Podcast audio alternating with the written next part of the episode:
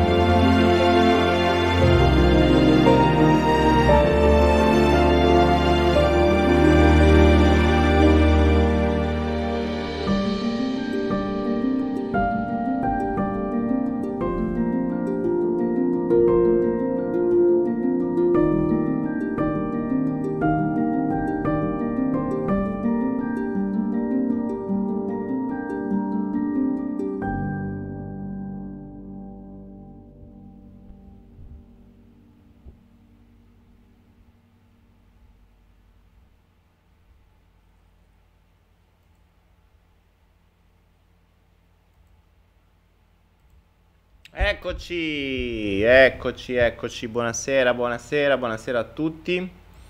Questo Flow un po' mm, triste, ma geniale, e soprattutto importante per far riflettere su quello che sta accadendo. Ma ne parliamo, ne parliamo tra un po', per cui riprendiamoci subito il nostro mood. Buonasera a tutti, benvenuti in questo 125esimo 125, oh, una cifra. Follow the flow del uh, martedì. Aspettate che io mi sono scordato di spegnere una roba che fa troppo rumore. E, um, e ce l'abbiamo fatta, siamo arrivati anche a martedì. Eh, oggi è il 10, per voi è ancora il 9, ma voi come sapete io vivo nel futuro. Sono già nel 10 luglio. Minchia, è luglio, ragazzi. È luglio, vi rendete conto? Invece di stare a fare gli spritz state qua sopra, siete sempre di meno. Però, però, insomma, ce n'è, ce n'è. Bene, bene, bene, bene, bene. Mm. Di che cosa parleremo questa sera? Bah, bah, bah. Intanto facciamo arrivare un po' di amici. Facciamo arrivare un po' di amici, aumentiamo il condizionatore che ci stiamo a sciogliere. E... Vediamo se fa beep. Ok. Nel frattempo, nel frattempo che arrivano gli amici dagli spritz che si stavano facendo, si ingurgitano tutti al volo con tutte le, le olivette e arrivano qui per seguirsi il flow in diretta. Nel frattempo arrivano tutti gli amici. Vi ricordo, come al solito, questi giorni non ho avuto manco voglia di cambiare lo, lo striscione qui sopra, no? Anzi, ho le pure qua. Vabbè, niente. Sono arrivato così alla fine. Sto facendo gli orari del cavolo. Sto, sto stravolto un po' tutte le giornate, sto preparando questo mio, eh, questa mia andata, perché non è un ritorno, non ritorno in Italia, ma vado in Italia, ritorno qui. Questa mia andata eh, costretta in Italia in, in agosto, eh, che, però, che però, come sapete, porterà questa, eh, questo, mm, questo incontro, questo incontro che eh, avverrà l'8 agosto, l'unica cosa sicura, dove? A Roma. A Roma. Zona raggiungibile, non abbiamo ancora definito, ma ci siamo quasi. E, ehm, e, voglio chiarirlo però ragazzi, voglio chiarire alcune robe. Ecco, parliamo di questa roba, ma nel frattempo che arriva un po' più di gente, eh, voglio chiarire due robe. Cosa accadrà a Roma l'8 agosto? Non ne ho la più pallida idea, come al solito, perché sarà un flow lab, ovvero un laboratorio, quindi non è un corso, cioè non è qualcosa dove io spiego a voi quello che so, no, è un giorno in cui io vi racconto quello che ho scoperto, quindi dove sono arrivato, io insieme ad altri quattro mh, mm, eh, amici con cui abbiamo fatto, quindi ho compreso determinate cose, poi l'ho esteso a quattro persone, siamo andati avanti, abbiamo portato, abbiamo messo su altre cose e adesso siamo a un punto in cui abbiamo bisogno di estenderlo un altro po' per poter vedere fin dove si riesce ad arrivare. Siamo in una fase di scoperta, quindi appunto di laboratorio, cioè stiamo a fare le ricerche. Quindi non abbiamo risposte, non abbiamo soluzioni, non abbiamo bacchette magiche. è fondamentale sta roba, eh? Cioè, non è che venite lì e pensate che vi risolvevo tutti i mali. No, cioè, se avete un problema, lì di sicuro uscite con lo stesso problema. Forse uscite con qualche problema in più. Perché poi nella testolina verrà fuori tutta un'altra serie di cose. Ma uscirete con una nuova visione di determinate cose che fino ad oggi la vostra mente non, non ha. Eh, quindi è un laboratorio, cioè scordatevi le bacchette magiche, scordatevi le risposte, scordatevi le soluzioni, scordatevi tutto questo. Uno. Due. Legge di attrazione. Sapete, molti di voi mi conoscono questa benedetta legge di attrazione. Ci ho fatto c'è un video su YouTube da un milione di visite, ce n'è un altro da 300-400 mila, non mi ricordo, ce n'è un altro ancora da non so quanti, ne ho, ne ho, parlato in tutti i modi, vi ho spiegato la differenza tra legge di attrazione, cioè, o meglio, la similitudine tra legge di attrazione e legge di risonanza, che sono la stessa cosa. Ehm, questa benedetta legge di attrazione non sarà tra i temi dell'8 agosto. Quindi, se venite per sapere come attrarre denaro, come attrarre l'uomo ideale, come attrarre la donna che va tradito, come attrarre, che cazzo ne so, la vostra vita ideale. Andate da qualcun altro, andate da, da Joe Dispenza, andate da quell'altri, andate dai coach, eh, da, da, tutti quelli che fanno sta roba per mestiere. Io della legge di attrazione ne ho, ho già detto il mio, quindi non me fate ripete, non sono tra l'altro, quello che faremo non sarà niente di trascendentale, non saranno supercazzole, non saranno. Non saranno. Ehm, come dire. Eh, non saranno cose spirituali, non saranno le, le, le energie, gli scambi, le cose. No, assolutamente no. Sapevo, ormai dovreste aver capito su che livelli di pensiero sto ragionando molto pratico, molto terreno, molto, mh, mm, non vorrei dire quasi scientifico, perché di scienza nella mente umana c'è ben poco, ma molto pragmatico, cioè voglio vivisezionare i, i pensieri, voglio vivisezionare la, le forme pensiero delle nostre menti, voglio capire meglio come funzionano le nostre menti, non come ce le hanno raccontate fino ad oggi, perché ci sono dei buchi in quei racconti e in quello che ci hanno fatto studiare e in quello che ci dicono a scuola, in quello che ci dicono all'università, in quello che ci dicono i coach, in quello che ci dicono in sto mondo e quell'altro. Ci sono dei buchi enormi che la gente fa finta di niente. Famo un po' come funziona dentro eh, eh, la storia, no? Cioè, ci dicono che ci sono l'età della pietra, l'età del ferro, l'età del bronzo, eccetera, eccetera. Poi trovano un oggetto che non c'entra una mazza con quel periodo storico, perché magari è dell'età della pietra, poi agli esami o il carbonio, eccetera, viene fuori che nell'età della pietra usavano già il martello de ferro, e quindi non è che riscrivono la storia. Hanno scoperto una cosa nuova, non riscrivono la storia, ci dicono ah, è un oggetto fuori tempo. Abbiamo trovato un martello nell'età della pietra e sti cazzi, mettiamolo nell'oggetto fuori tempo. sti cazzi una sega, cioè non funziona così. Degli oggetti fuori tempo ce ne sono una valanga. Eh, eh, però, giustamente, non potendo eh, ammettere che hanno detto minchiate per una vita, che hanno insegnato a scuola minchiate per una vita, eh, fanno finta di niente. Ma questo vale per tutto. La teoria di Darwin completamente mh, mm, eh, eh, dimostrata che è, non aveva senso. Lo stesso Darwin, c'è una bellissima intervista su BioBlue di di un professore eh, americano e di, di pennetta italiano, eh, dove parlano de, di come Darwin è stato strasuperato da teorie Evo-Devo, di, di, di tante altre cose che sono dimostrate dimostrate esattamente quello che Darwin diceva. Se riuscite a dimostrarmi questo, la mia teoria non vale una sega. L'aveva detto Darwin, che era pure stato onesto. Ed è stato dimostrato, ma continuo a insegnarvi Darwin. Vabbè, insomma, sappiamo che nel, nel, nella nostra storia eh, buona parte delle convinzioni che c'erano in un certo momento, dopo, sono state completamente smentite. Ovviamente appena c'è questa smentita vieni subito preso per matto, immediatamente. I concetti sono sempre quelli, vieni prima preso per matto, poi piano piano vengono accettate poi vengono date per e così. E così è stato per uh, la Terra che girava uh, cos'era il sole che girava attorno alla Terra, e, eccetera. La Terra era piatta, poi è diventata tonda. Il primo che ha detto che la Terra era tonda a momenti lo, lo seccavano. E, e, poi è diventata una, una, constatazione di fatto. Adesso c'è qualcuno che gli dice che è piatta, vabbè, insomma, tutto sto solito casino. Quindi non è raro, anzi, nella nostra storia siamo.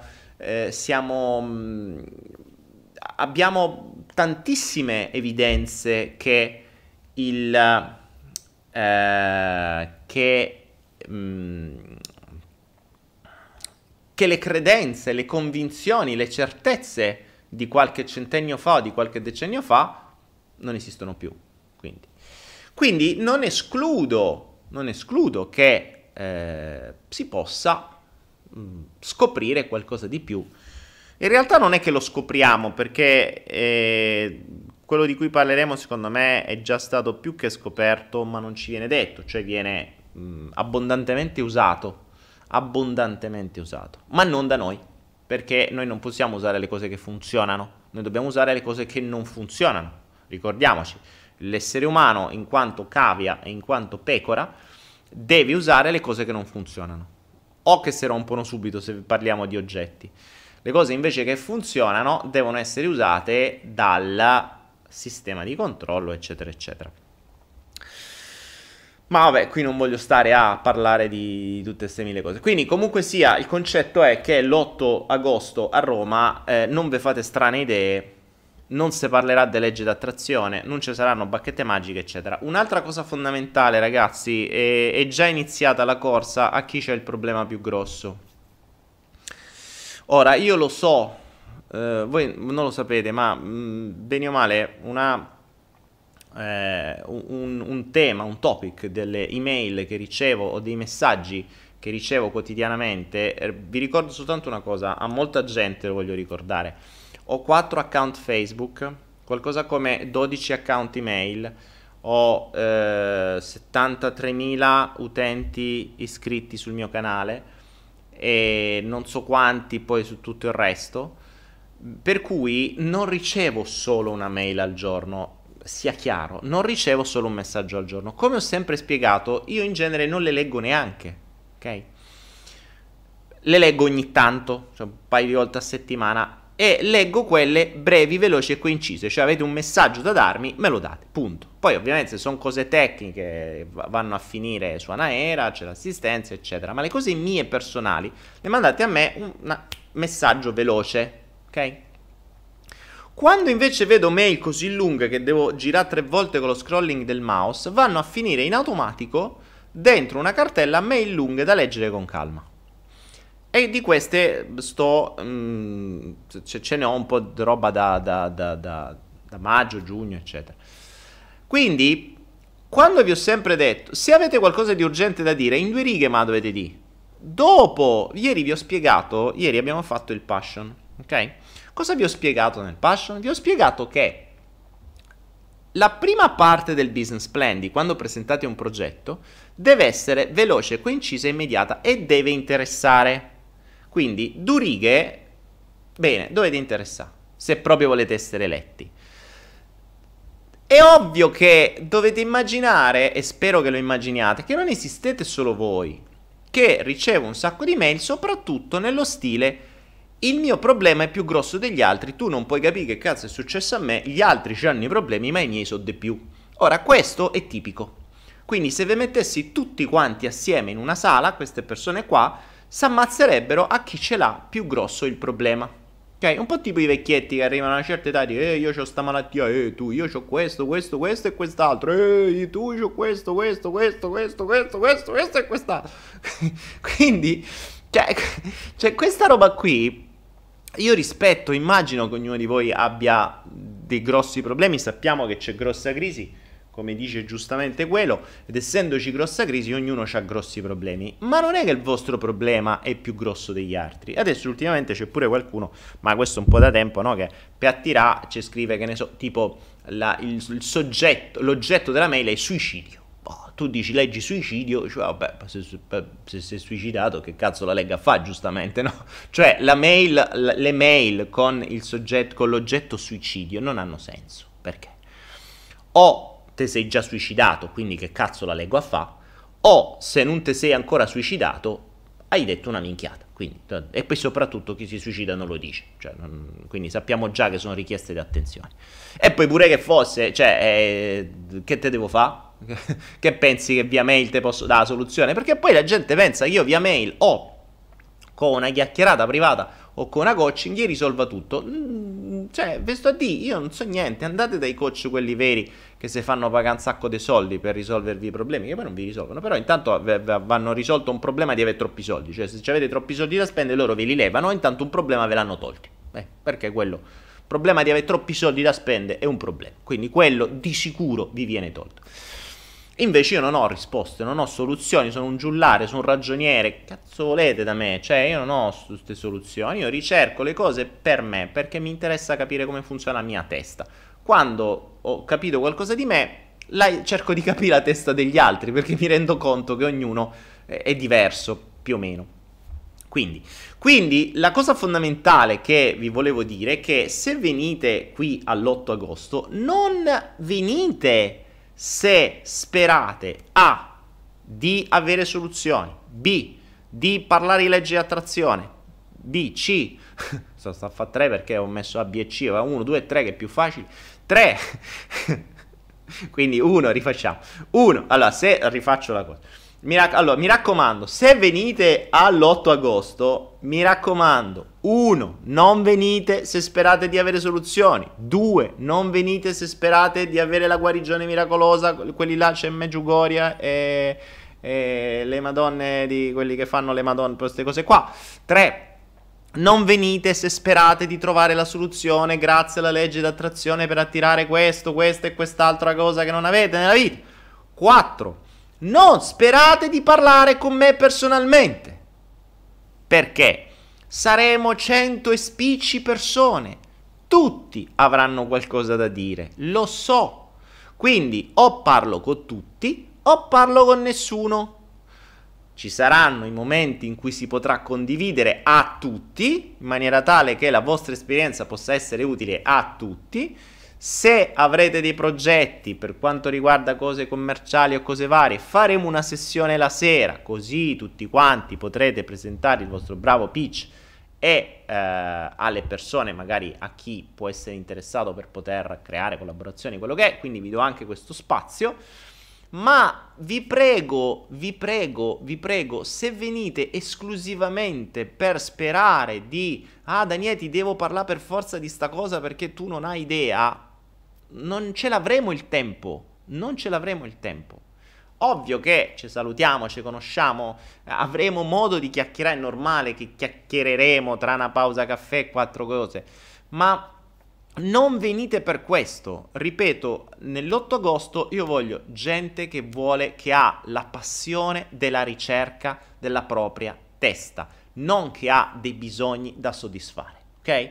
Quindi se avete bisogno di soddisfare, non venite. Se avete già fatto la donazione, ve la rimando indietro, lasciamo spazio a qualcuno che la vuole fare. Non ci interessa, abbiamo un sacco di gente che vuole venire. Non mi portate curiosi, non mi portate fidanzati o fidanzate che non mi hanno mai visto né conosciuto, li butto fuori, vi giuro. Eh, non mi portate gente che non ha visto i flow, non mi portate niente, è un laboratorio di ricerca. Immaginate voi di andare è come se voi stesse studiando infermieristica o eh, medicina, entrate dentro il laboratorio di ricerca, del laboratorio di ricerca dove ci stanno tutti questi ricercatori con le provette e gli dite, eh, scusi dottor, che posso portare pure il mio fidanzato? No, e manna a fanculo subito a voi e a quell'altro. Oppure che, sai, mi è venuta un'amica, poi e poi entra pure lei. No, è cazzo il laboratorio di ricerca, hai bisogno di determinate conoscenze, esperienze, cose. Quindi, per cortesia, spero di essere stato chiaro. Non me venite a di poi che non ve l'ho detto, perché poi tutti quelli che hanno sentito questo flow vi diranno, oh, però che cazzo, nel 125 flow è stato chiaro. Cioè, che cosa esattamente non hai compreso? Ok? Quindi questo sia chiaro. Spero che sia stato chiaro. Uh, detto ciò, detto ciò, detto ciò, detto ciò. Eh, l'8 agosto se magna, eh, sì, in Italia so che magnate spesso e volentieri, quindi di sicuro ci saranno le solite pause caffè, pause pranzo, non vi preoccupate, io non sarò con voi nella pausa pranzo perché preferisco riposarmi e, e, e starmene un po' per i cavoli mia, o magari con chi non magna vedremo ma io mi accontento della mia brava mela e sto a posto così, insomma, una, due se avrò bisogno di più energia e via. E un caffè al massimo, anche se non fa bene, però so che in quei giorni là qualcuno in più lo prenderò. Quindi, esatto, dice Emilia, semplicemente godetevi l'evento senza aspettative. Un flow lab come tale va preso, l'ho pure scritto, ok? Sara Feneri dice manca il cartello col numero del flow. Brava Sara, ottima osservazione. Manca il cartello col numero del flow, ma siamo al 125esimo. Volevo vedere se eravate attenti. Bravo. Bene, detto ciò, siamo chiari. Eh, tra l'altro per l'8 agosto sono rimasti, credo, ripeto, abbiamo, abbiamo per adesso blo- preno- bloccato una sala ancora più grande però basta, oltre questa non si va.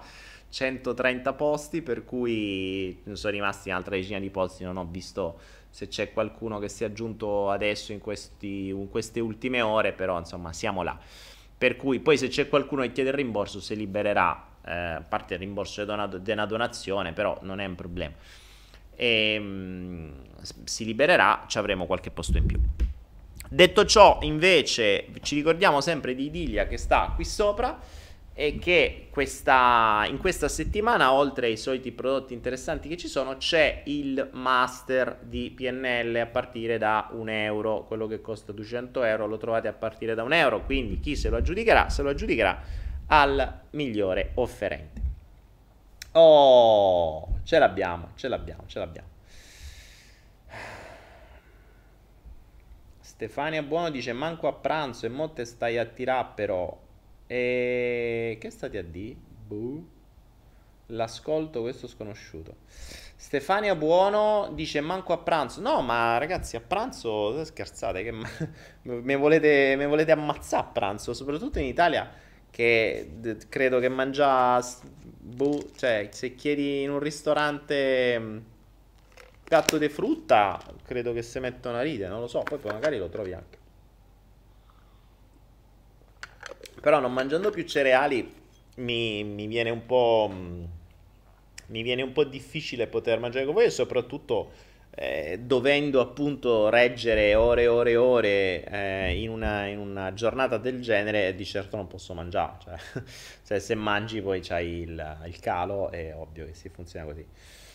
Chanel dice sì, come funziona su Idilia? E niente, ti registri, metti lì nome, cognome, email, ti arriva una mail con la password, con la cosa per richiesta la password e poi fai un'offerta, è una sorta di asta online.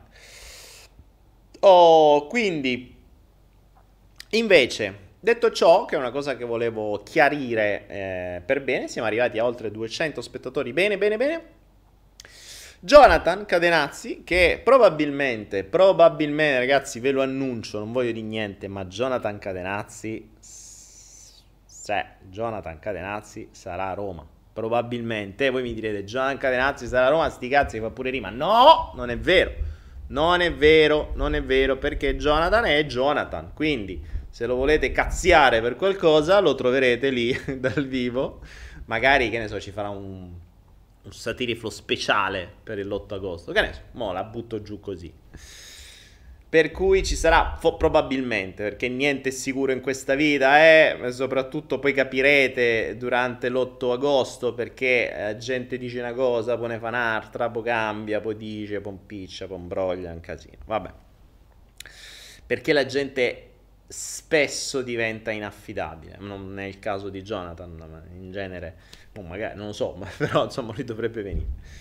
Almeno si è prenotato, quindi sappiamo che c'è. Detto ciò, dicevo, eh, Jonathan ci ha, mh, mm, ci ha proposto questo satiriflo molto interessante, molto triste, devo dire, sia per la musica che per, uh, che per la tematica, però è vero. E, mh, mm, e secondo me non sarà lontano il, il, giorno in cui vedremo le nostre città, probabilmente noi no, almeno io no, non credo. Eh, però i vostri figli potrebbe darsi che vedranno le città un po' come, come si vedono nei film futuristici, no? Tutto, mh, tutte lastricate, cementi, vetro resine eh, droni che volano in giro e in queste città in genere non si vedono parti verdi, non si vedono alberi, non si vede non si vede non si vede natura. Non si vede natura perché, ma sembra che i, chi aveva disegnato un po' quelle cose futuristiche in qualche modo l'aveva previsto. Forse non sapeva perché, però probabilmente l'aveva previsto perché la tecnologia non va d'accordo con la natura. E quindi abbiamo compreso che questo benedetto 5G che adesso tutti si vantano, tra l'altro Samsung sta già arrivando al 6G, eh, questo benedetto 5G di cui saremo inondati, letteralmente inondati da qui a breve, ci sono già delle città che stanno facendo da testa, ma mh, lo stanno già installando. Queste benedette antenne 5G, che sono delle antennine che cazzo sono molto più piccine, cioè ve le possono infilare ovunque, nei lampioni, dentro, dovunque, le posso veramente mettere ovunque. Con una frequenza molto alta, che dovrà praticamente coprire l'intero pianeta, Infatti si pensa che, eh, non si pensa, ci, ci sono già credo 20.000, secondo, se non ricordo male, satelliti che dallo spazio inonderanno di 5G. E, e, poi ci saranno i droni nelle zone dove non arriva e poi ci sarà, insomma, praticamente il 5G deve coprire l'intero pianeta, ok? C'è un problema. 5G eh, viene bloccato purtroppo dalle foglie degli alberi, dalle fronde perché per il suo tipo di radiazione, di, di, di emissione elettromagnetica, gli alberi l'assorbono.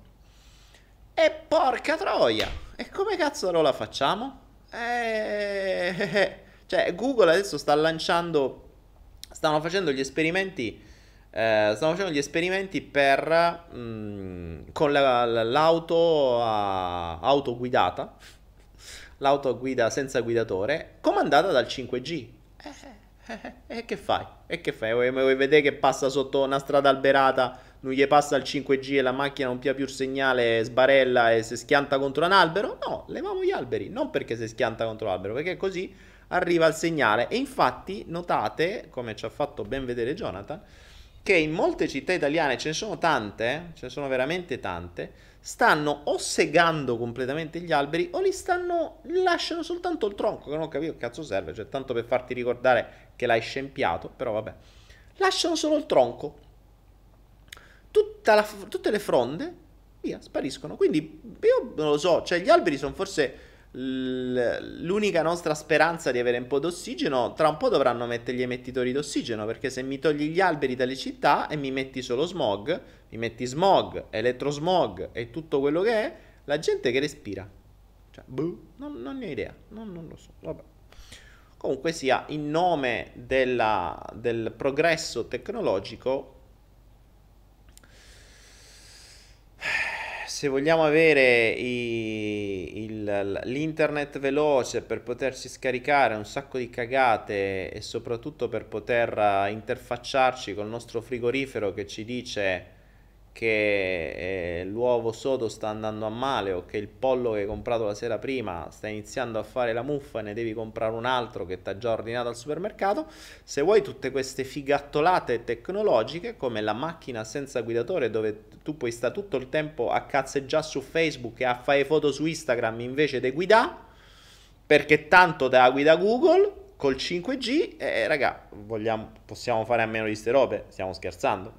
cioè, anche no, eh? Quindi pensate che adesso ci sono dei luoghi, pensate dove cazzo siamo arrivati, ci sono dei ristoranti dove se non usi il telefono ti regalano il dolce.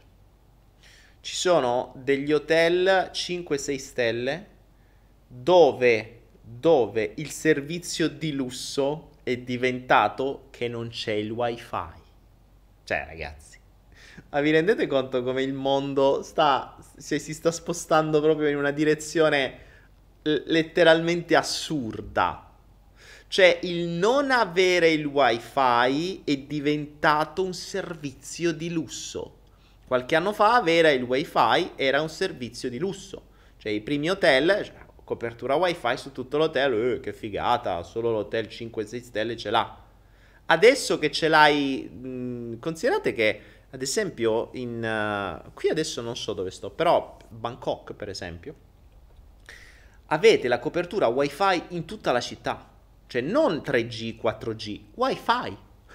Quindi io ho la connessione col, col mio contratto, ho non solo il 4G a 100 megabit, eccetera, ma ho anche la connessione wifi. Quindi io posso switchare sul wifi e sono collegato in, tutto, in tutta la città. Li trovate ovunque questi cazzo di, botti, di, di, di cazzettini wifi. Quindi tra un po' col 5G mh, sarà ancora più facile. Quindi in realtà ci siamo già. Non sappiamo più quando stiamo andando su questa terra, quando stiamo facendo su questa terra. C'è grossa crisi, ragazzi. C'è grossa crisi. Quello non se lo sarebbe mai aspettato. Lui è nato da un albero, che tra un po' non ci saranno più. E sembra un po' Pinocchio, però chissà un giorno prenderà vita anche lui, avremo quello 3D, chi lo sa. Jonathan, se creiamo un quello 3D, che magari possiamo interfacciarci e può parlare con me, sarebbe carino. Gli do idee così ogni tanto a Jonathan. Ma...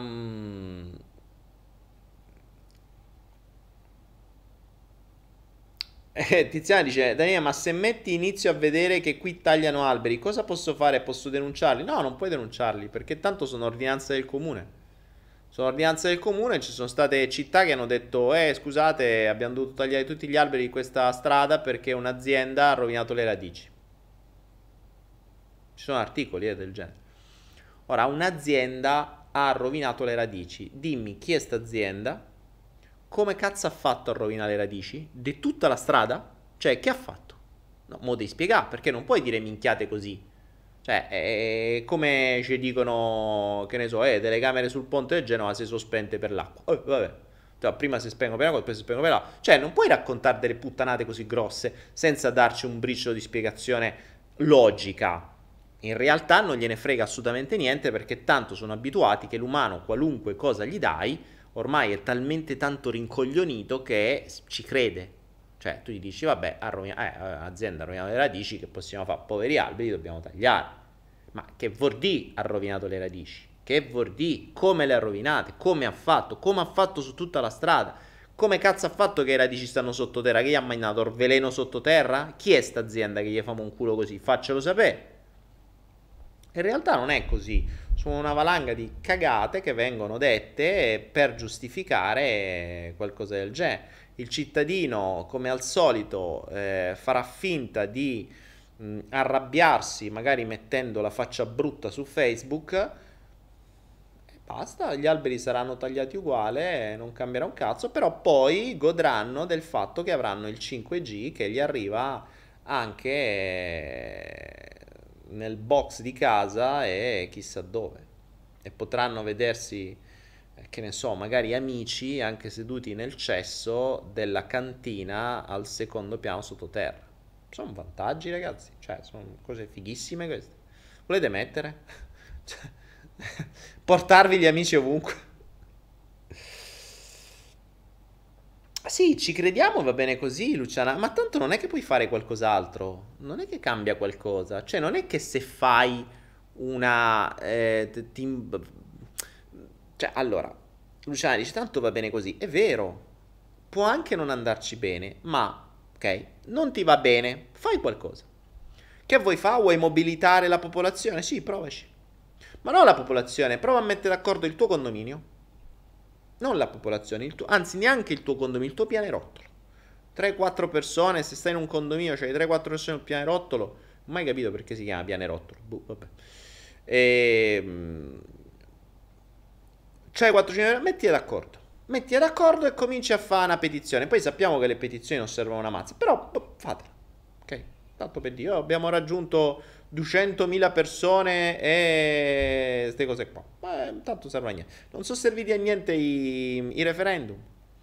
Ci sono stati referendum per mille cose dove un referendum vieta o blocca qualcosa e tanto poi ti fanno un'altra legge del cazzo il giorno dopo con un'altra scusa e riottengono la stessa cosa. Quindi avete visto la TAV? Cioè la TAV credo sia stata confermata, hanno fatto mille cose, eh, però volete mettere che...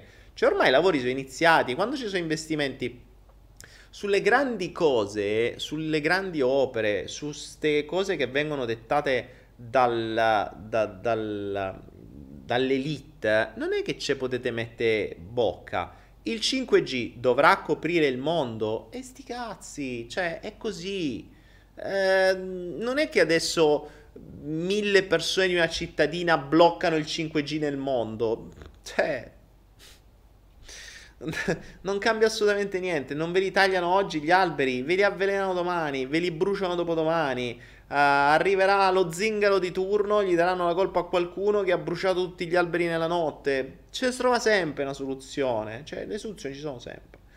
Per ogni problema ci sono almeno tre soluzioni. Se qualcuno, qualche cittadino diventa un problema per l'elite, le soluzioni si trovano sempre. Se i cittadini sono troppi, si trovano le soluzioni per troppi. Non è un problema, l'abbiamo visto, è storico, c'è ovunque questa roba qui, non è che... Eh, cioè, eh, se pensate che quali rivoluzioni hanno veramente fatto la differenza nel tempo? Cioè, abbiamo visto i nostri partigiani, hanno fatto una guerra per l'indipendenza e che è cambiato? Ma stiamo di nuovo dentro una monarchia, cioè, stiamo dentro un regime di controllo, che cambia? Eh, se i nostri nonni avessero saputo come saremmo stati noi adesso, col cazzo che buttavano il sangue, dicevano ma tenetevi il re che c'è sta adesso, tanto non cambia niente. Quindi, insomma, va bene, va bene. Tiziana dice a me non frega un cazzo del 5G, lo boicotto totalmente. Ma Tiziana puoi boicottarlo quanto vuoi, ma non è che puoi camminare con un casco per, becca- per non beccarti le frequenze del 5G nella tua testa, eh? Cioè, puoi anche boicottarlo, puoi dire io lo boicotto. Eh, ho capito, tanto le antenne te le metteranno uguale. Se te mettono antenne, te mettono il drone in testa. E se non te mettono il drone in testa, te mettono il satellite a 36.000 km da terra e tu manco lo vedi. Ma lo becchi, stai serena. Quindi eh, c'è, c'è ben poco. Quindi, ma tutti diventeranno 5G, non è che... Ragazzi, ma tra l'altro, a parte, mm, mi fate ridere a volte, eh, voi pensate al 5G, buona parte dei router che avete in casa sono già 5G. Cioè, qui il 5G esiste da... Io l'ho spento sul mio router, il mio router ha la doppia frequenza, le antenne 4G e 5G. Il 5G l'ho spento, ma sono già dentro casa, adesso non so a che punto siete in Italia, ma mm, qui è da mo' che sta il 5G eh, come router, quindi stanno già in casa e quelli sono dei router che vengono utilizzati sempre del 5G, quindi insomma è inutile. Eh, Mario Romani dice basterebbe solamente non comprare dispositivi che si collegano al 5G, ma sarebbe comunque irrilevante, perché tanto il 5G ha necessità di altre cose. Il 5G serve per il tracciamento delle, degli spostamenti delle merci, eh, serve per tutti i vari microchip che verranno attivati dal 5G. Cioè, tu puoi anche non comprare i telefonini 5G, ma non, tu sei irrilevante. Non solo il, il 5G, il telefonino è l'ultimo dei problemi. Cioè, il 5G è l'internet delle cose. Ciò vuol dire che tutta casa, tutti gli oggetti, tutto verrà collegato. Oggi come oggi ci sono le tecnologie dei vari tag, per cui puoi tracciare un prodotto dalla produzione al consumatore attraverso il 5G. Cioè, puoi fare mille cose. E ci sono appunto le auto che si guideranno da sole, quindi tu puoi anche non comprarlo il telefono 5G, è assolutamente irrilevante. Mm, funzionerà comunque, cioè gli interessi che ci sono dietro vanno ben oltre la telefonia, la telefonia è l'ultimo dei problemi. È il controllo di tutto.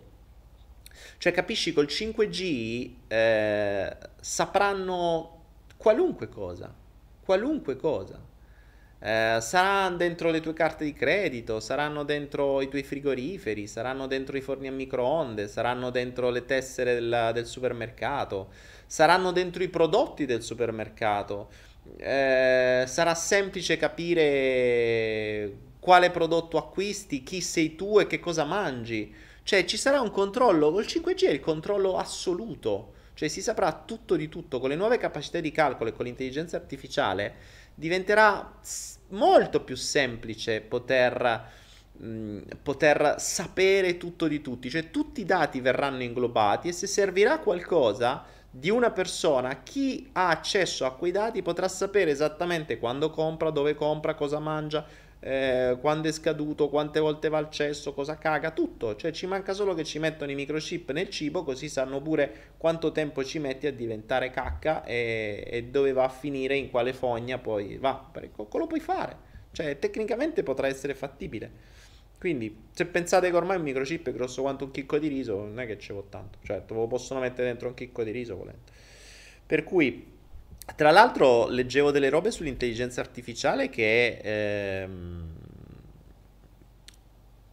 su cui bisognerebbe iniziare un attimino a occuparsi perché l'intelligenza artificiale adesso già tra un po' sarà quasi impossibile riconoscere un video di una persona vera da una persona digitale. Cioè potrebbero far parlare chiunque e sembra una persona vera, ma in realtà è digitale. Quindi potrebbe parlare il presidente X, far uscire un video dove il presidente di X dice qualcosa, voi ci credete perché è uguale, ma in realtà quello è stato fatto apposta per poi magari dargli una scusa o dargli una motivazione per farlo fuori o chissà che cosa. E questo è uno, ma stavo leggendo che ci sono dei nuovi algoritmi di intelligenza artificiale che ehm, i cosiddetti fake text, se non ricordo male, che sono capaci di imparare dalla persona che sta scrivendo e di dare delle risposte o di scrivere dei testi o di fare qualcosa che siano praticamente impossibili da riconoscere che siano scritti da una macchina e non da un umano. Eh, c'era una c'era una puntata in Black Mirror molto significativa dove eh, dove a questa donna gli muore il marito e, e le viene consigliato questo software sperimentale. E questo software cosa fa? Impara da tutto ciò che il marito aveva online, quindi Facebook, eh, le, tutto ciò che c'era, e praticamente grazie all'intelligenza artificiale clona una versione digitale del marito. Tanto che lei parla con questo software, in realtà addirittura digitalizza la voce, quindi il software di intelligenza artificiale la chiama, quindi parlano al telefono con la voce del marito ed, e parla come se fosse lui. Non solo con la voce, ma dicendo le cose che dice lui, usando eh, le parole che usava. E Mm, Black Mirror, secondo me, quella serie mh, mm, non è così lontana dalla realtà. Non è per niente lontana dalla realtà. Anzi, forse è già realtà. E ricordatevi che quello che arriva a noi è vent'anni indietro. Uh, ci fu una volta un generale in pensione, stava per morire della, mi pare, della, della US Air Force, insomma comunque sia americano, di quelli grossi, che disse eh, quello che voi mh, vedete, noi ce l'avevamo vent'anni fa, cioè quello che voi neanche immaginate, noi già ce l'abbiamo. Quindi a livello militare stanno vent'anni avanti. Internet è, stato, è nato così, cioè noi l'abbiamo avuto dopo un sacco di anni che veniva usato nel mondo militare. Internet era un progetto militare, era un progetto per eh, riuscire a essere collegati in caso di, di, di, di casini, di guerre, cose varie, per cui se i segnali radio, se le, le, le, antenne radio non funzionassero, fossero state abbattute, tramite una rete di computer collegati tra di loro, si doveva poter col, comunicare tranquillamente, quindi nacque internet che poi è diventata una, una cosa di tutti. Per cui... Um, per cui aspettiamoci tutto di più, aspettiamoci tutto di più e boh, non lo so. Non so davvero, questi anni saranno interessanti. Io mh, mm, sarà, credo le nuove generazioni vivranno una, una, un, una vita di grandi cambiamenti, perché l'accelerazione dei cambiamenti è diventata così veloce. Vediamo gli ultimi vent'anni, cioè io, se, se ricordo vent'anni fa e oggi i cambiamenti sono spaventosi, spaventosi rispetto ai vent'anni prima, rispetto ai vent'anni prima. Se andiamo avanti con questa velocità possiamo presupporre che nei prossimi 20-40 anni, cioè davvero vedremo delle robe pazzesche, pazzesche davvero. Eh, sto vedendo la tecnologia come si muove, come va avanti, come come, come, cresce, come si evolve, come nascono idee ogni giorno e come il giorno dopo sono già vecchie perché qualcun altro si è inventato qualcosa di ancora più figo. Per cui, eh, per cui sarà davvero un... Um, um, sarà davvero un, uh, un bel periodo. Un bel periodo da un certo punto di vista eh, sarà sempre più tecnologico, sempre più freddo, sempre più asettico, sempre più... insomma, non lo so se sarà veramente bello, però mh, mm, se alla gente piace... E ovviamente per far sì che alla gente piaccia... Mh, mm, per far sì che alla gente piaccia bisognerà distrarli completamente in maniera tale che non si rendano conto di quello che sta accadendo, che è quello che poi accade costantemente. Per cui sarà sempre difficile, sarà sempre più difficile trovare un luogo nella terra ancora tranquillo e beato dove ti puoi godere magari veramente la natura incontaminata, anche se incontaminata ormai è impossibile, però vabbè. Vabbè. Biglino dice che si è sbilanciato e che tra 25 anni brevetteranno il teletrasporto, ma il teletrasporto probabilmente esiste già da un bel po' di tempo. Tra un po', mm, per cui ovviamente noi non lo potremo usare, però non è escluso, insomma, ci sono esperimenti fatti già tanti anni fa, quindi probabilmente ce n'è. Eh, scusa, ma allora la consapevolezza non serve più a una mazza? Ma allora che stiamo a fare qui? La consapevolezza, che cosa cambia tra conoscenza e consapevolezza? Eh, la consapevolezza è essere consapevoli di stare in questo mondo. E questa è la cosa fondamentale. Cioè, io divento consapevole del mondo in cui sto, quindi ne, ne, lo conosco. Far finta di fare lo struzzo e, e mettere la testa, scusate, ho preso a calci il microfono. Far finta di fare gli struzzi e mettere la testa sotto alla sabbia facendo finta di non, non sapere niente o proprio non informandosi, non sapendo niente, si resta ignoranti. L'informazione ti rende non ignorante, ti rende istruito. L'istruzione ti può rendere consapevole, cioè io sono consapevole del, mon- del mondo, di una piccola parte del mondo che mi circonda, cerco di studiare, di approfondire, di ricercare sempre di più per capire le regole del mondo in cui vivo. Attenzione, io parlo di regole del mondo in cui vivo perché io parto da un principio, l'avrò ripetuto un milione di volte. Se vivo su un luogo, cioè se gioco ad un gioco, devo conoscerne le regole e rispettarle, perché se no non gioco a quel gioco. Quindi se non mi piace il gioco Italia, perché le regole non mi stanno bene, non è che posso stare in Italia e andare contro le regole. Non, non gioco in Italia, gioco da un'altra parte dove le regole mi piacciono di più dove mi diverto di più, dove sto meglio, dove più, è più, ehm, come si dice, è più tagliato eh, sartorialmente per me. Ma bisogna anche ragionare su un altro tipo di regole, cioè delle macro regole che sono il pianeta Terra, da cui non puoi fuggire.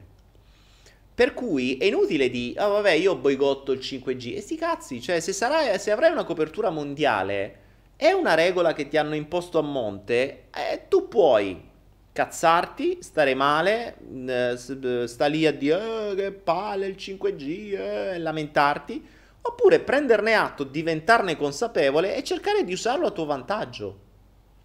Cosa che gli animali fanno. Eh, ripeto, faccio, ci fece una puntata del flow. La grossa differenza tra gli umani e gli animali è che eh, l'umano guarda una roba e si lamenta, eh, che brutta casa, eh, che brutta città, eh, che brutta... Ok. Un animale no. Un animale sta nel suo ambiente, se lo studia e lo usa in base a quello che c'è. Cioè, molto semplicemente, se quell'ambiente non gli è funzionale per qualcosa, cambia ambiente finché non trova un ambiente funzionale. Ma non sta lì a smenarsela, eh, che palle quest'albero troppo alto, non ci riesco a arrivare fin lassù, eh, che palle. No, cioè è un albero alto, l'albero alto mi serve per scappare quando mi inseguono. L'albero basso mi servirà per altro, i noci di cocco mi servono per tirargliele dietro a qualcuno quando arriva, che ne so. Quindi questa è la grossa differenza tra l'umano e l'animale. Se si ragionasse in maniera molto più animalesca, eh, conosciamo il territorio. Per me mm, la conoscenza è la consapevolezza, la consapevolezza è il territorio. Territorio, in questo caso non parliamo più di territorio, mm, di micro territorio, ma parliamo di macro territorio, cioè di pianeta. Perché stiamo andando verso una globalizzazione, sta betta globalizzazione, questo, cioè tutto uniti sotto un unico cappello, il nuovo ordine mondiale, eh, può essere una cosa da complottisti, ma non è che c'è tanto a capire che eh, ormai, a parte qualche, mh, qualche piccolo dissidio tra qualche grande potenza, ma bene o male saranno tutti d'accordo. È come di sì, è vero, la Russia e l'America eh, non vanno d'accordo se scontrano. Sì, ma che tu vada in Russia o che tu vada in America, esce chimiche trovi comunque perché gli accordi sono sovranazionali, quindi non vanno d'accordo su qualcosa, però su determinati progetti lo usano tutti. E così sarà il 5G, così saranno determinate altre cose, perché determinate cose fanno comodo a tutti, soprattutto tutto ciò che è controllo assoluto e globale. Questo è fondamentale, ricordatevi, l'obiettivo non è fare soldi per i grandi, loro ce l'hanno, li stampano loro, quindi che gli frega. È, è il controllo, è il controllo del... è la schiavitù fondamentalmente, cioè quello che c'è sempre stato, no? La schiavitù è stato il, il, mezzo per avere il controllo totale e per poter evolvere, per po- cioè per poter evolvere, per poter mh, mm, evolvere tecnologicamente. No? Le piramidi senza gli schiavi probabilmente non si sarebbero mai costruite. Eh, ma anche la Fiat senza gli schiavi non si sarebbe mai costruita. Cioè, non è così diverso, eh? Non è così diverso. Voi mi direte, eh, ma gli schiavi erano costretti. Ma perché voi no? Eh, cioè, quando, quando, mm, quando, vi ritrovate in un sistema dove vi incastrano col concetto dovete apparire, avete bisogno di determinate cose, queste cose come si ottengono? Coi soldi, questi soldi come si ottengono? Lavorando. Però puoi ottenere queste cose anche senza soldi? Sì, coi debiti. Quindi coi debiti poi li devi pagare e nel momento in cui c'hai i debiti sei legato da delle manette. Ed è uguale. Cioè, voi mi direte, eh, ma gli schiavi non li pagavano, ma non pagano neanche voi perché ve li, ve li danno da una parte e ve li tolgono dall'altra. Quindi alla fine della fiera, eh, lo dissi in un flow tempo fa, è interessante come la gente mh, sia tanto interessata a quanto guadagna e pochissimo interessata a quanto gli rimane. Per cui se a fine mese tu hai lavorato 40 ore, sai quante ore a settimana, insomma hai lavorato tre, due terzi del tuo tempo, eh, hai buttato il sangue per lavorare in catena di montaggio alla Fiat o da qualunque altra parte che essa sia, per poi arrivare a fine mese che hai debiti, mm, tu non solo hai lavorato gratis, ma hai pure pagato. Quindi dobbiamo vedere questi, questi piccoli fattori. E cioè, vabbè, ma ho comprato un sacco di cose. Ho capito, ma co- compri cosa? Cioè, se vedi il sistema ti paga e poi te li leva comprando delle cose che loro ti hanno detto che sono a te utili, ma che in realtà nella maggior parte dei casi non ti servono, cosa hai fatto? Cioè, è soltanto un giro di denaro, ma di fondo è uguale alla schiavitù. Cioè, che cambia tra lo schiavo che aveva due manette al polso e una palla al piede, gli davano una ciotola di riso e lo facevano lavorare 8, 10, 12 ore al giorno, con quelli che lavorano 8 o 10 ore al giorno, non hanno manette ma hanno dei debiti, hanno delle carte di credito e hanno delle mm, e alla fine del mese quando vengono pagati in realtà non gli rimane niente, anzi forse hanno ancora più debiti, cioè restano coi debiti. Quindi la differenza è che forse lo schiavo non aveva debiti mentre eh, l'umano di adesso non solo ha debiti, non solo ha le manette ben più grosse, ma è convinto di essere libero. E questa è la grossa figata. È convinto di essere libero ed è convinto di provare piacere in una serie di cose effimere che gli vengono date dal sistema che vengono prodotte da altri schiavi come lui che fanno altre mansioni in altri sistemi. Per cui l'unica differenza forse è la condizione di vita. Lo schiavo magari viveva dentro una, una gabbia e oggi si vive dentro una, un monolocale, un bilocale eh, col 5G dove puoi chiacchierare su Facebook e farti le selfie su Instagram. La qualità della vita è leggermente aumentata, ma cambiando gli ordini e gli addendi, il risultato non cambia. Cioè, alla fine la maggior parte della gente passa un terzo, se non di più del proprio tempo, forse metà del proprio tempo, a fare lo schiavo per altri. Capite? E poi, come dicevo ieri nel Passion, eh, ti fanno queste agevolazioni per creare impresa ai giovani, ma non c'è nessuna scuola che ti insegna a fare impresa. Quindi mi sembra quasi, mi sembra quasi una mossa per creare altri debiti, perché ricordatevi che un'impresa fatta da un imprenditore che non sa fare l'imprenditore, cioè, sono debiti sicuri, sicuri. Quindi da un certo punto di vista è meglio far dipendente se non sai fare l'imprenditore. Invece questa apertura assurda di imprese non è altro che fare cassa quindi fare più cassa e levarti quei pochi risparmi che hai o che hanno i tuoi genitori che te li prestano, così li incassi subito invece di incassare uno stipendio da dipendente che poi va a fine all'Inps. Quindi mossa, le mosse di queste agevolazioni mi sembrano più un modo per fare cassa, non per fare realmente impresa o per liberare la gente dalla schiavitù moderna, perché l'impresa o ti diventa un altro, un'altra schiavitù che ti metti tu da solo, e spesso e volentieri diventa una gabbia pazzesca perché eh, guardatevi attorno, chiedete a quanti imprenditori, quanti reali imprenditori in giro a voi che conoscete sono senza debiti. Non quelli che vedete con i BMW, quelle cose che pure io avevo il BMW, il Mercedes, ma c'avevo mezzo milione di debiti. Cioè, no, oggi la persona ricca è quella senza debiti. Se poi c'ha pure qualcosa da parte, eh, uff, oh, oh, figata. Ma è questo quello che non vuole il sistema, non vuole la media borghesia, non vuole che tu metta da parte qualcosa, te, te, te li deve far perdere in tutte le maniere. Io lo vedo, lo vedo stando sui mercati, pur sapendo, ehm, a volte ci casco pesantemente perché esco fuori da quella mentalità globale che continuo a studiare, continuo a imparare e imparo dalle sconfitte, dalle perdite, dalle mazzate piano piano imparo.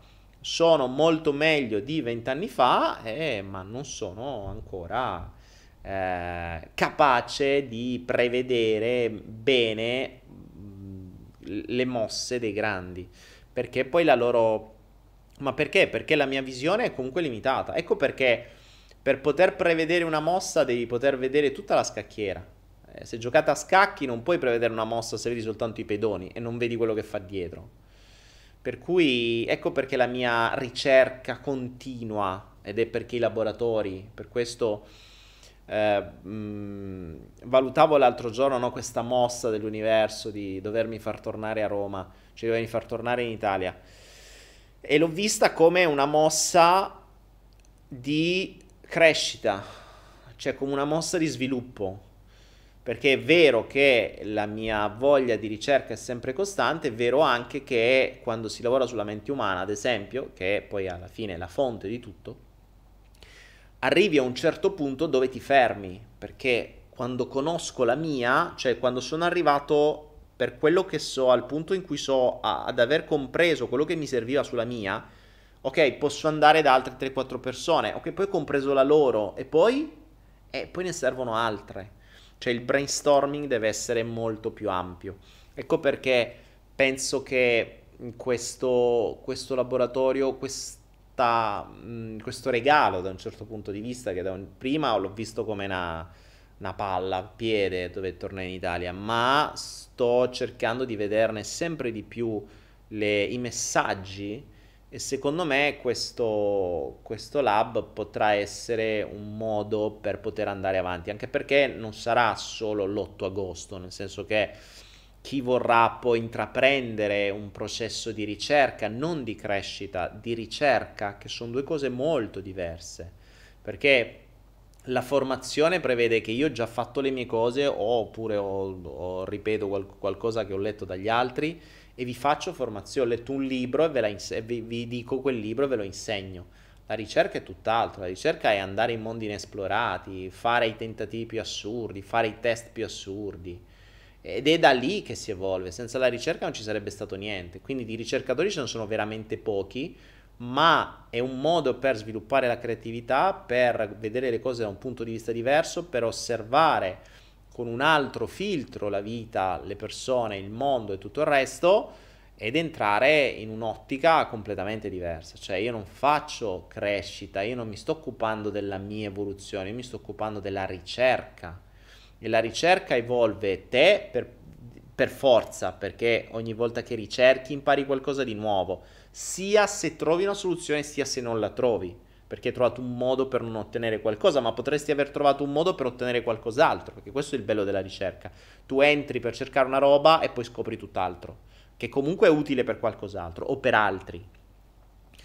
Per cui mh, voglio, mh, voglio, con voi che mi state seguendo da, da un po' di tempo ormai cercare di passarvi questo e vedere se assieme si riesce a creare qualcosa, a scoprire qualcosa di diverso. Ripeto, non ci sono risposte eh, ma c'è tanto lavoro da fare tanto lavoro da fare, tanta osservazione, tanta, eh, tanta ricerca su se stessi, tanta esplorazione, tante cose da fare. Per cui sono, sono contento di fare questa cosa e sono felice. Tra l'altro, l'universo mi ha premiato perché credevo fossimo quattro gatti, invece siamo una cifra di gente. Uh, vediamo, vediamo. Ci ho fatto sta digressione qui, va bene. Daniele, stando in Germania sono stato costretto a farmi un conto bancario per trovare lavoro. Eh, vabbè, Morpheus, e allora tanto un conto bancario lo devi fare per forza, mica puoi non avere... Cioè, i soldi è inutile che fate finta che siano il male, eh. Non è che puoi giocare i contanti, devi avere per forza. Quindi non è che sei stato costretto. Se vuoi un lavoro, da qualche parte ti devono dare i soldi, mica ti possono dare contanti. Chanel, eh, ma non scrivo il mio numero qua. Brava Chanel. Ah, sì, se no te riscrivi, te scrivono in mille persone.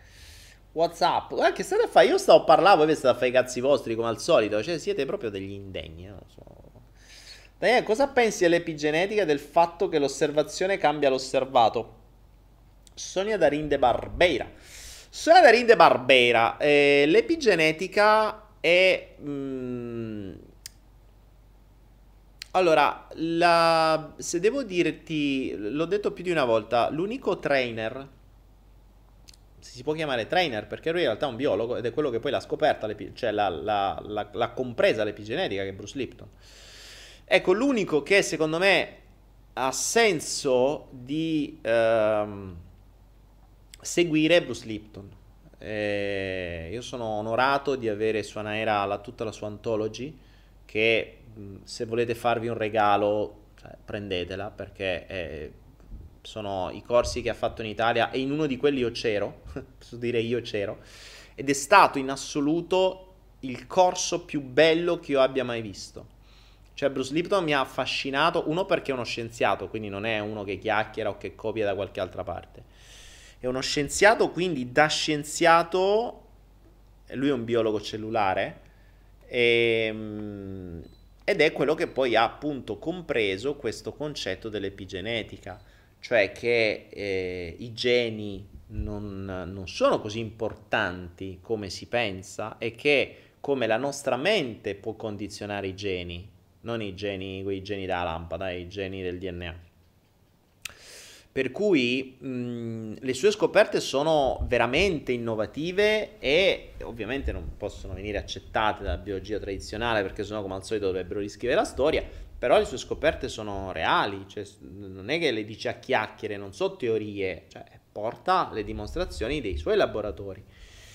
E la cosa bella di Bruce Lipton nel corso che io seguì dal vivo fu che in una giornata riuscì a partire dall'assoluta scienza quindi test biologici, tutte le sue ricerche, eccetera, e portarci quindi dalla scienza alla spiritualità con un processo così pulito, così lineare, così inoppugnabile che restavi cioè, basito.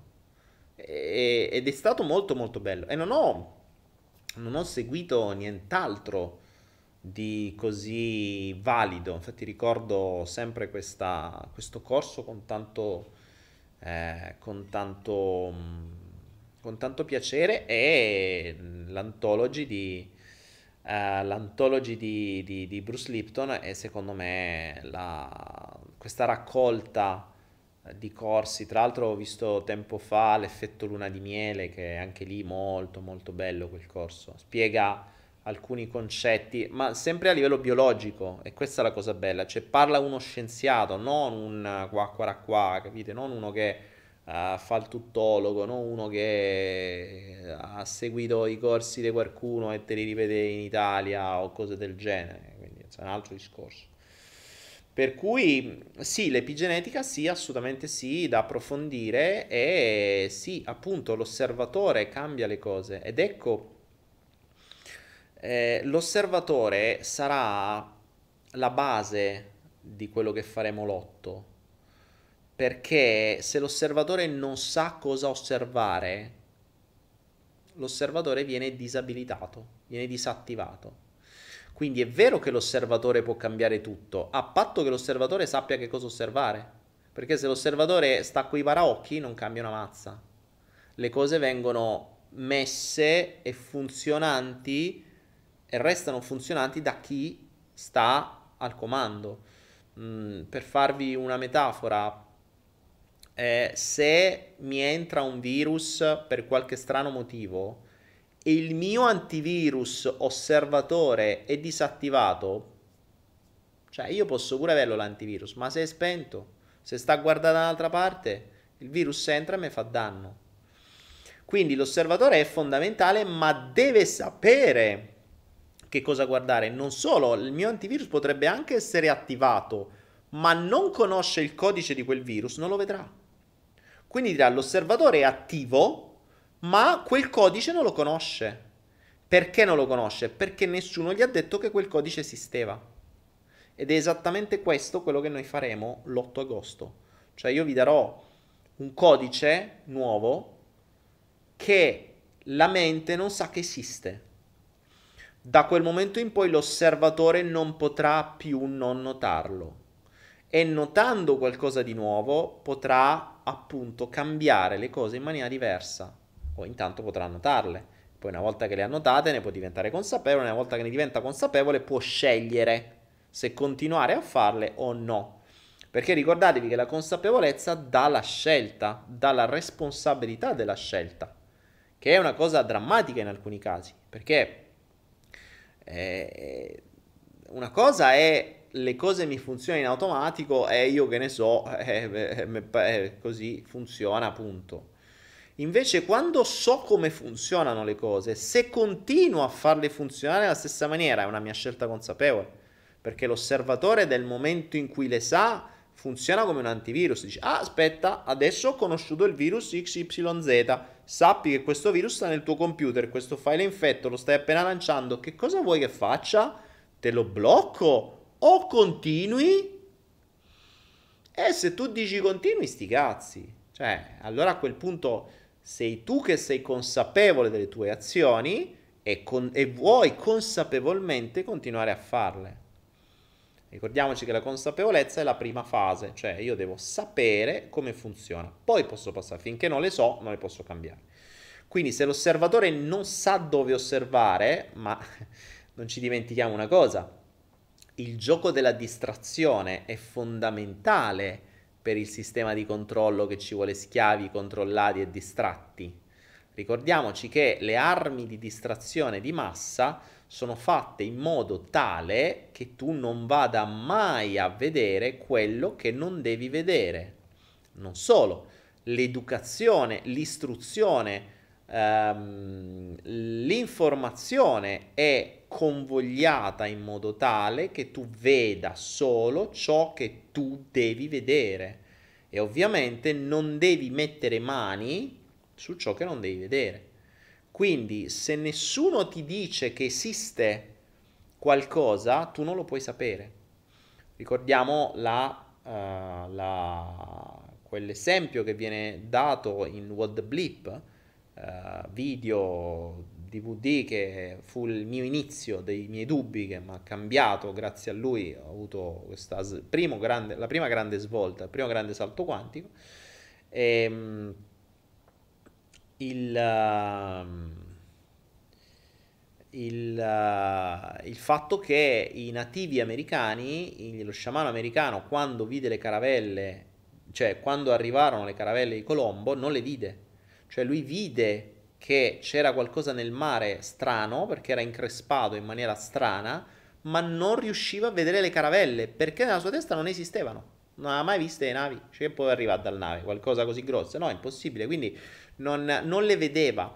Soltanto dopo tanto sforzo e attenzione riuscì a vederle.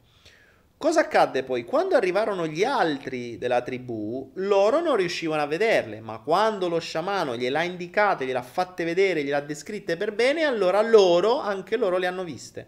Non è che le caravelle non c'erano, c'erano anche prima. Ma prima non erano viste perché non esistevano nella mente delle persone. Non è tanto diverso dall'attenzione selettiva, eh? ricordate come funziona eh, appena vi comprate una macchina, la città si riempie della vostra stessa macchina. C'erano anche prima, ma prima non le vedevate. Non è che non c'erano. Non le conoscevate, nella vostra testa non c'erano. Nel caso in cui di qualcosa che addirittura non esiste, è ancora più complesso, perché la mente non sa proprio che cosa vedere. Cioè, nella vostra stanza potrebbero esserci 7000 entità diverse, ma se uno non vi dice che guarda che l'entità X la riconosci quando improvvisamente vedi un puntino rosso, un puntino blu che fanno a destra e a sinistra, così e così, quindi se non hai lo schema, se non hai la chiave di lettura, se non sai che cosa cercare, tu non sai che cosa, non sai che, che cosa sta accadendo. Per cui potresti avere mille cose davanti a te e non vederle, ma ci sono. A parte il fatto che basta, basta comprendere la, la nostra già ad esempio l'esempio del nostro occhio, il nostro occhio è estremamente limitato, il nostro occhio non vede un cazzo fondamentalmente, cioè, la, lo spettro di radiazioni che vede il nostro occhio è, è ridicolo, cioè è veramente ridicolo, ma le radiazioni sono molto di più, cioè le frequenze di luce sono molto di più, ad esempio l'ultravioletto noi non lo vediamo, eppure potrebbero esserci cose ultra, quindi frequenze ultraviolette dentro la nostra stanza e noi non le vediamo, non le, non le possiamo vedere perché il nostro occhio non è capace a vederle. Nella stessa maniera la nostra mente non è capace a vedere determinate cose perché semplicemente non le sa. Quando le conoscerà dirà ma dai, ma, ca- ma, ma non... Ah, Cazzo, ma pensate, le ho avute sempre davanti a me, non me ne sono reso conto. Che poi quella è la cosa bella. Cioè, il momento o cazzo o l'intuizione, quello di cui poi parlerò l'8 agosto, non è altro che una roba che era veramente sempre davanti ai miei occhi. E quando lo comprendi, dici, ma come cazzo ho fatto a non vederlo prima? Cioè, era talmente palese, ma talmente... È come se io ci avessi questo qua davanti e dici, ma come faccio a non vederlo? Era qui, oh Dio, cioè, mi stava proprio davanti. Cioè, io dovevo sforzarmi per guardare oltre, eppure non lo vedevo. E purtroppo la mente è così, per cui la, appunto, la ricerca che ho portato avanti e che ho sviluppato è stata su una roba talmente palese che sembrerà assurdo non averla vista prima. Potrà sembrare, ovviamente all'inizio potrà sembrare una cazzata pazzesca, un'assurdità pazzesca, eh, però poi scoprirete che ha delle fondamenta sin troppo radicate nella nostra testa. Uh, Morpheus, Daniele, ora che ho cambiato ambiente voglio iniziare un profondo cambiamento dentro di me. Da dove posso iniziare? Hai già iniziato Morpheus, hai cambiato ambiente. Ecco, cambia ambiente seriamente, nel senso che non cambiare ambiente solo di fisico, ma cambia ambiente anche di mente, quindi entra nel nuovo ambiente, eh, fai, scopri persone nuove, impara la lingua nuova, frequenta persone nuove, fai qualcosa di nuovo, fai qualunque cosa di nuovo. Qualunque cosa di nuovo ti porterà, ti porterà a eh, conoscenze nuove, esperienze nuove. Poi se ti cambieranno in meglio o in peggio, intanto sei cambiato. Intanto hai fatto esperienze, quindi non, far, non farti troppi problemi. Um, qua non so di che cosa state parlando. Davide Araneo, qui fate tutte. Uh, boh, state a parlare di affiliazioni. Non so di che state a parlare. Daniele, parli. Eh, conosci secondo te gente che sanno applicare la telecinesi? Ma io qui pio solo le, le televisioni thailandesi e cambogiane. Le televisioni cinesi, secondo me, se le prendi con una parabola e se c'hai i satelliti quelli seri, prendi pure le telecinesi. E, e quindi le puoi guardare pure tu le telecinesi.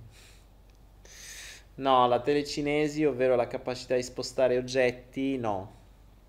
No, ne ho visti tanti, ma se hai un po' di conoscenze di magia, buona parte di queste cose, mh, mm, ci, sono, ci sono talmente tante robe in giro di finti sciamani che fanno vedere robe che bruciano con l'energia, cose che scaldano con le mani, roba che si muove, sono tutti trucchi. Cioè, se, se, te, se li fai vedere un mago si mette a ridere, quindi... Uh, non ho conosciuto persone né visto mai veri esperimenti telecinesi. Daniele, meglio un Kindle o un Kinder? Ah no, un Kindle. Meglio un Kindle o un libro classico? Eh, Morpheus per me, che ho sempre adorato i libri classici perché li, mm, li, sottolineo, li coloro, eccetera, meglio i libri classici, però nel momento in cui inizi a fare il vagabondo in giro, per, in giro per il mondo, i libri sono la cosa più pesante che puoi portare. Quando devi fare i conti col peso, purtroppo i libri sono una rottura dei coglioni. Per cui il Kindle per me è stata una svolta, considera che io ho qualcosa come boh, 200 libri nel Kindle, cioè lo leggi quando sei in bus, lo leggi quando sei in giro, lo leggi quando aspetti qualcuno, lo leggi quando sei al cesso, lo leggi dove vuoi. E ce l'hai tutti assieme, ce l'hai tutti assieme con i tuoi segnalibri, ricordi dove stai, non devi mettere niente, sottolinei poi soprattutto se sono in inglese, buona parte del me sono in inglese, c'è le traduzioni in tempo reale, cioè c'è un sacco di cose fighe sul Kindle, per me Kindle per sempre proprio. Um, Sonia Darin della coerenza cardiaca. Jonathan Cadenazzi, ecco bravo Jonathan, portaci degli esperimenti di telecinesi fatti da un mago, va, così facciamo vedere pure come gli impostori fanno credere queste cose. Potremmo fare pure qualche giochino di mentalismo volendo. Ah, qualcuno figo me lo ricordo anche. Uh, Lialli dice io so muovere il mio naso e quasi telecinesi brava Lialli io so muovere qualcos'altro però non te, lo so, non te lo posso dire però non è telecinesi eh, da bambino anche mio padre mi scaldava con le mani. Sai che magia. Tutti dicono che nell'elettronico non si memorizza, è più difficile. Eh? Della coerenza cardiaca, cosa mi puoi dire? Allora, Sonia, la coerenza cardiaca fece un bel corso con... Uh, Oddio, come si chiama quello che l'ha inventata? Uh, quelli della HeartMath. Mi ricordo il nome. Tra l'altro comprai anche, e ce l'ho, ah, chissà, se, chissà dove sta soprattutto, il uh, Lem Wave, che è questo aggeggino che ti attacchi all'orecchio per uh, misurare la, la, la, coerenza cardiaca. E um, ci ho giocato per un po', non è male. Eh, la coerenza cardiaca, se parliamo di coerenza cuore-mente, se parliamo degli studi della HeartMath, eh, io segui il corso con lui, dicevo, e loro la usano su, di- su diversi ambiti, anche in ambiti militari, per esempio. Cioè, un generale che deve prendere una decisione importante dove ci sono rischi di appunto vite umane, una decisione non la può prendere con l'ego, la deve prendere con una coerenza cuore-mente. E questa coerenza cuore-mente, tra l'altro, non è che ci vuole. Ehm, non è che ci vuole così tanto poi a realizzarla, perché basta un po' di esercizi di respirazione. Basta abbassare il ritmo respiratorio, fare delle respirazioni abbastanza lunghe, una cosa tipo da 5 secondi per 5 secondi, una respirazione abbastanza lunga e profonda e le frequenze diventano, le frequenze cardiache diventano coerenti e il cuore e la mente si, si avvicinano in maniera non che, non che diventano che si avvicinano, cioè diventano coerenti tra di loro e la decisione andrebbe presa in quello stato che è fondamentalmente uno stato meditativo, insomma, non, non a caso la meditazione per eccellenza è l'attenzione sul respiro, quindi sì, non, non, c'è niente di nuovo, però c'è questo macchinarietto che ti aiuta a, a, ad avere sta roba, ma devo vedere se lo trovo, forse c'è da qualche parte, magari lo porto a Roma, devo reinstallare il software da un po', devo installarlo su un nuovo computer. Per cui, insomma, ci sta. Uh, sì, mm, Sonia, proprio quella, sì, sì, ma assolutamente valida. Ma ripeto, non è che c'è una scienza, cioè se la inventano come una cosa fighissima, ma è uno stato meditativo. Eh, basta che mediti 5 minuti facendo osservazione sul tuo respiro e la, il tuo stato mentale si quieta, quindi in quel caso lì devi fare una decisione. A volte le decisioni prese di impulso, ma lo so, l'ho visto io anche, cioè le decisioni prese di impulso, di ego, di, di momento di embolo che te parte, non sono mai tanto valide, perché sono gestite da dei, dei bisogni primordiali, da degli impulsi primordiali. Invece una, un, una, decisione ragionata, come appunto deve essere quella di un generale, quindi una decisione strategica, va fatta in uno stato di coerenza. Per cui... ok, Chanel non pensi sia un argomento interessante? Di che cosa state parlando? Coerenza cardiaca funziona. Chi c'era arrivato è stato fatto fuori. Enrico Caldari. Ok. Yanis, Daniele, è vero che in Thailandia le scimmie possono entrarvi in casa di notte e, sveglia- e svuotarvi e svaligiare il frigorifero, chiudendo pure alla fine? Yanis, uh, capacissime. Io non sono in una zona dove ci sono tante scimmie, o meglio, qua non ce ne sono, cioè sono un po' più da un'altra parte, però in genere stanno dentro dei templi. Uh, qui non ho, non ho visto uh, scimmie in zone abitative, però sì, sono capacissime, cioè te smontano pure una macchina in scimmie, eh. se te smontano e te la rimontano pure, forse pure meglio del meccanico. Bisogna svuotare la mente quando è troppo piena. Esatto, Luigi. Se vengono le scimmie, te svuotano pure la mente. Fidate. Cioè, ecco, se volete svuotare la mente, voi basta che mettete una scimmia in casa, vi svuota pure quella. Daniele, perché quando sono felice vedono chi vedono? più persone tristi e viceversa, quando sono felice vedono più persone tristi e viceversa. Morpheus, tu devi cominciare a parlare il tedesco, ma con l'italiano, eh? Cioè, tu stai già scordato. Chanel, non capisco perché ci si imbarazza. Di che cosa state parlando, ragazzi? Andrea Piano, di che state a parlare? Avete detto qualcosa di strano? Fatemi vedere. Di che cosa vi state imbarazzando? Tutti dicono che Real Book hanno difficoltà a memorizzare, dimenticando subito, non so cosa sia. Immagino, è proprio quella, scusa la scrittura. Boh, di che cosa stai parlando? Vabbè, rifate, mm, rifate la domanda così si capisce. Andrea Piano, perché vuoi l'approvazione? Hai provato la camera di deprivazione sensoriale? No, non l'ho mai trovata. Non ho mai trovato una camera di deprivazione sensoriale come Dio comanda. So che ci dovrebbe essere, ma non. Ma magari se in Italia qualcuno sa dove sta, la provo volentieri.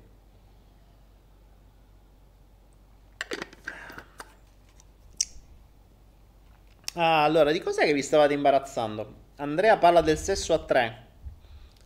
Eh, è divertente. Sicuramente è meglio che di quella a due. Eh, dubbio. Come si dice, tre è meglio che due, no? È molto...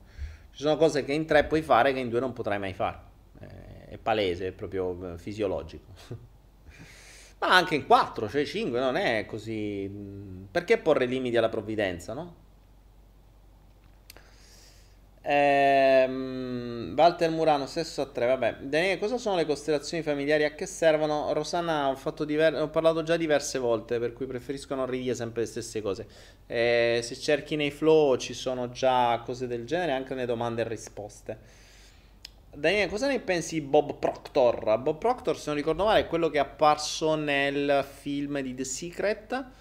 Mm, non l'ho seguito più di tanto, non l'ho seguito più di tanto, per cui l'ho visto solo lì. Non... Sono trainer, gente che fa... Eh, non, non, ripeto, sinceramente non so da che studi e ricerche viene, quindi non mi ricordo, per cui non so che dirti. In Thailandia ci sono le chips e le patatine? Che cosa sono i chips? Daniele Borriero è rimasto al fatto che le scimmie andavano tolte di dosso, ora sì che bisogna metterle in testa per svuotare la... Yanis diceva, hai mai frequentato la vita notturna romana da giovane? Eh sì, ho vissuto a Roma, eh, sì che l'ho frequentata. Com'era? Ehm Dipende da, da quello che frequenti e da chi lo frequenti. Chanel, ti imbarazzi per il sesso a tre? Che problemi ci avete? Il sesso è sempre... Ecco, questa cosa del sesso è, è un altro dei condizionamenti del sistema. come al solito, determinate cose non devono essere viste o non devono essere fatte o devono essere viste come sbagliate. E come tutto ciò che in genere viene nascosto, a volte potrebbe essere la soluzione a molte cose. Uh, ciò che non è una coppia è sbagliato. Quando, cioè, statisticamente dimostrato che la coppia è la cosa in assoluto più stressante ed è la più grossa causa di stress ed è la più grossa causa di problemi finanziari, la più grossa causa di problemi familiari, la più grossa causa di problemi dei figli, la più grossa causa di tutto. Cioè, è... e che soprattutto non funzionano. Quindi, se c'è un, un, una percentuale statistica che ti dice che non so in quale percentuale, ma siamo a percentuali altissime, 80-90%, le coppie non funzionano e dentro una media di 3 anni e mezzo vanno a puttane, cioè va, si, insomma si rompono, perché dire che una cosa funziona quando non c'è nessuna statistica che lo conferma? Cioè, è indubbio, è indubbio. Quindi eh, io ancora non, non, da quando mh, ho iniziato a comprare determinate cose continuo a cercare persone che stanno assieme da più di 20 anni, che abbiano meno di 60 anni e che siano ancora felici assieme. Forse ne ho conosciute tra le migliaia, decine di migliaia di persone che ho conosciuto, forse una o due. E statisticamente non regge. Cioè, non regge. Se la coppia fosse davvero la cosa più figa del mondo, per cui uh, qui uh, a tutti dovrebbero arra- ra- arrivare e raggiungere, eh, percentuale qui dovrebbe essere immensa. Dovrebbe essere il 90% delle persone che conosci stanno in coppia, dovrebbero essere felici, tranquilli, beati, grati con la vita della Madonna. Non è così. Cioè, non è che lo dico io, eh. Cioè, sono statistiche europee. Per cui, mh, mm, eh, nas- cioè, riuscire ancora a eh, voler eh, impuntarsi dando ragione a una cagata che ha creato probabilmente la Chiesa per determinati motivi di controllo e di, di, e di dividi e timpera, ricordiamoci che la logica è dividi e timpera perché la coppia è il modo migliore per dividere, cioè la coppia è la dualità fatta persona, quindi invece di essere un gruppo è la coppia, noi proprio la, la setta per eccellenza, no? Quindi più piccola è meglio è e dividi tutti gli altri. E ci sono tantissime cose dietro uh, questo che non, non c'è. Poi guardatevi voi, guardate quanti di voi, sinceramente, quanti di voi stanno in coppia da più di 20 anni, ma pure da più di 5 anni e sono felici. Cioè, sinceramente, mo, se non avete il marito o la moglie a fianco, il ragazzo o la ragazza a fianco, già 5 anni è già un miracolo. 10 e siamo quasi sull'utopia. Poi è vero che qualcuno ci sta, perché poi direte, eh, però io una persona la conosco. Sì, esatto, è come quello lì che vince l'Enalotto. Uno vince, è vero. Poi in capo a tre anni perderà tutti i soldi, ma uno vince, vero, verissimo. Ma non fa, non fa statistica. Cioè non puoi vivere nella speranza di, di vincere al Super Enalotto come non puoi vivere nella speranza che la tua coppia sia diversa dal 90% di quelle che si sfascia. Cioè, la coppia è un business, è un business per, per, chi magna, per chi fa i matrimoni, per chi fa i divorzi, è un business uh, completo e soprattutto è un contratto. Cioè non vi dimenticate che il matrimonio è un contratto civile, punto. Quindi è una firma su un contratto esattamente come una compravendita, esattamente come una società, esattamente come tante altre cose. Eh, sia chiaro questo, non ve lo scordate. cioè, non ve lo dimenticate che il matrimonio è un contratto del diritto civile, sia sempre chiaro questo principio. Io sono stato sette anni e non ero felice, appunto. Io a 39 anni, non tutte rose e fiori, ovvio, ma capacità di reinventarsi è il mio segreto. Ma eh, ok, allora se avete la capacità di reinventarsi tutte e due, perché se si reinventa solo uno no, se si reinventano tutte e due, ok, c'è speranza. Infatti sono sono quei pochi rari casi, cioè dovete condividere una missione, dovete condividere un, uh, una forma mentis, dovete condividere diverse cose, dovete condividere un progetto, perché mm, non, è, non è per niente facile. Eh, secondo me il tuo discorso è un po', cos'è che dice Olga? È un po' complesso, non penso che si possa ridurre solo così. Ma sì, Olga, ovviamente è riduttivo, ma io ti parlo di statistiche comunque, eh. cioè possiamo ridurlo, possiamo espanderlo come volete, però i numeri sono numeri, eh, cioè, non è mi invento io, quindi basta che vi informate un attimo e vedete.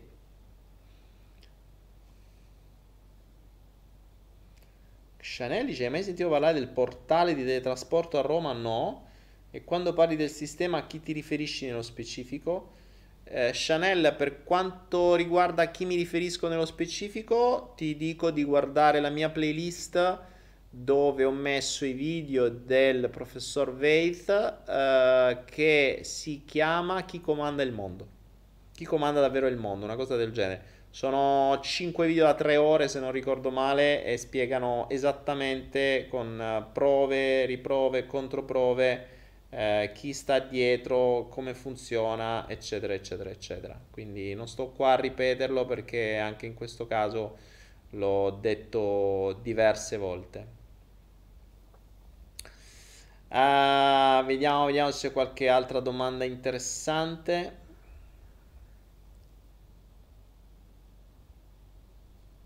Dove sta? Mi sono perso... Le... Eccole qua.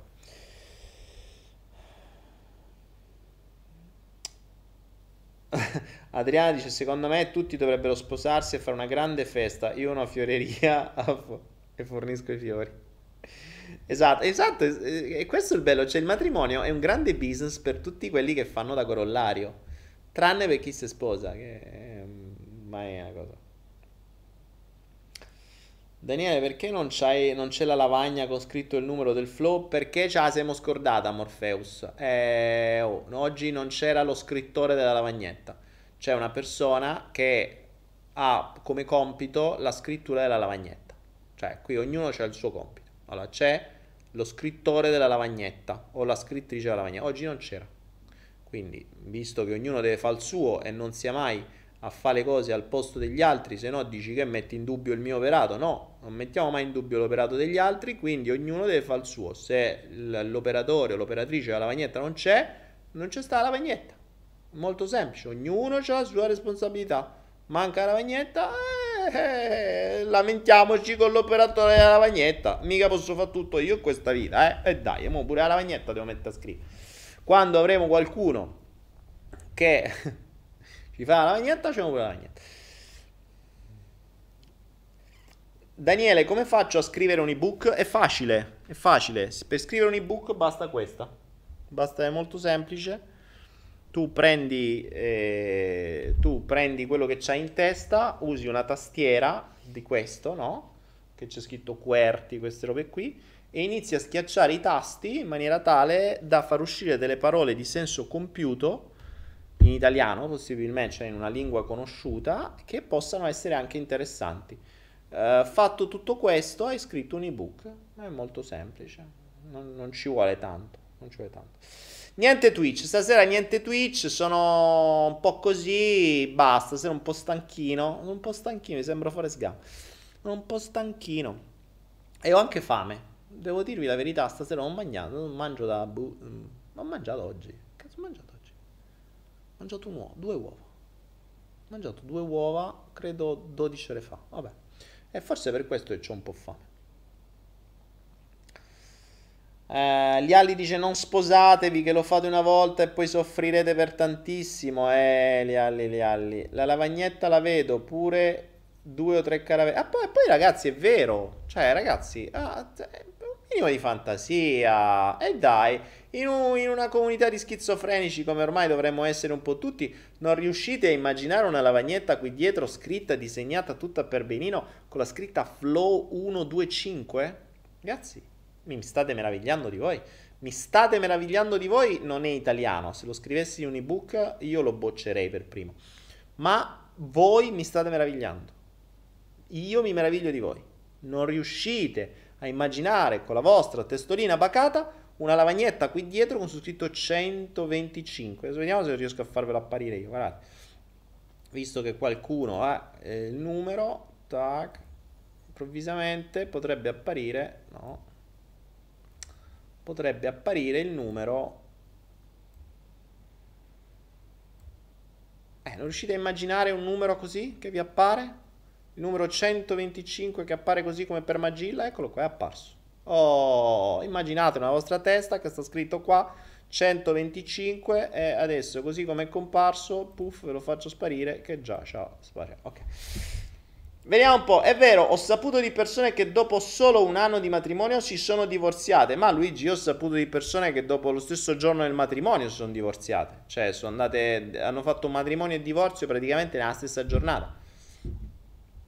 Infatti sarebbe sempre opportuno invitare un avvocato divorzista al proprio matrimonio, così nel caso succede qualcosa ce l'hai già là e fai subito. E fai la festa unica, perché poi adesso c'è la festa anche per il divorzio. Invece se tu divorzi nello stesso giorno del matrimonio, ti risparmi una festa, capito? In più, però, te, sì, te, intanto tu ti sei incassato i soldi del matrimonio, poi divorzi subito e, e, con quei soldi li dai direttamente all'avvocato, così stai a posto, cioè è facile. Eh, risparmiate tempo, è un concetto di ottimizzazione del tempo. Ecco, questo potrebbe essere un'idea. Cioè, voi quando vi sposate, fate venire il, il, il divorzista, già l'avvocato lo scegliete già prima, e una parte dei soldi che prendete date già a lui. Dice questo per dopo per quando sarà ce l'hai già, tu prepara, intanto c'hai già tutti i dati, c'hai già l'atto, c'è già ci conosci, preglia tutti i documenti, così quando è noi ti diciamo solo quando farlo e a posto così. È un modo per risparmiare tempo, nel, nel concetto di ottimizzazione del tempo può essere un'idea, pensateci. Lina Giardina, sì, ma infatti Lina te l'ho detto, ci sono anche persone felici da anni, non ho detto che non è così. Io vi ho detto trovatemi coppie da più di 20 anni assieme con meno di 60 anni loro che stanno bene, felici assieme. Ripeto, certo che ci sono, ma statisticamente sono la minoranza. Attenzione, attenzione, che ci sono, non che lo mostrano a voi, che sono due cose diverse. Perché conosco tantissime persone che da fuori sembrano la coppia più bella del mondo per questioni di immagine e se poi li becchi dentro casa è un altro pianeta. Quindi voi dovete essere certi di quello che si dice, non di quello che si vede fuori. Non vi dimenticate che oggi noi viviamo nel mondo della finta immagine. Voi andate su Instagram e vi sembrano tutti quanti che hanno delle vite fighissime. Non è così. Facebook, tutte le vite fighissime, tutte rose e fiori, amore, baci, abbracci, poi in casa si ammazzano perché si vive, ricordate che i social media nascono con l'unico obiettivo di generare invidia. Infatti non a caso i divorzi sono aumentati mostruosamente dalla nascita di Facebook e dei social media. Queste sono statistiche, non le dico io. Eh, per cui infatti è un business per gli avvocati pazzesco, secondo me gli avvocati hanno, pagano Facebook per diventare sempre più potente. Per cui... Mh, mm, Uh, per cui parliamo, insomma, non, non, è che ce la fa. Olga dice: Daniele, io penso che tu invece in una relazione saresti il massimo, no? Olga, guarda, lascia perdere. Eh, io fondamentalmente sto bene da solo. Una persona che sta bene da solo per stare in una relazione, pff, cioè, cioè, capisci che una, una relazione dovrebbe migliorare il tuo stato. Allora, se io sto già benissimo da solo, per migliorare lo stato, deve essere una roba, capito? E ci sono pochissime condizioni in cui questo può accadere, ma veramente poche. Infatti, preferisco spesso e volentieri, e l'universo mi mostra sempre di più che è opportuno eh, stare da soli o quasi, o comunque insomma con, con, con persone di un certo tipo.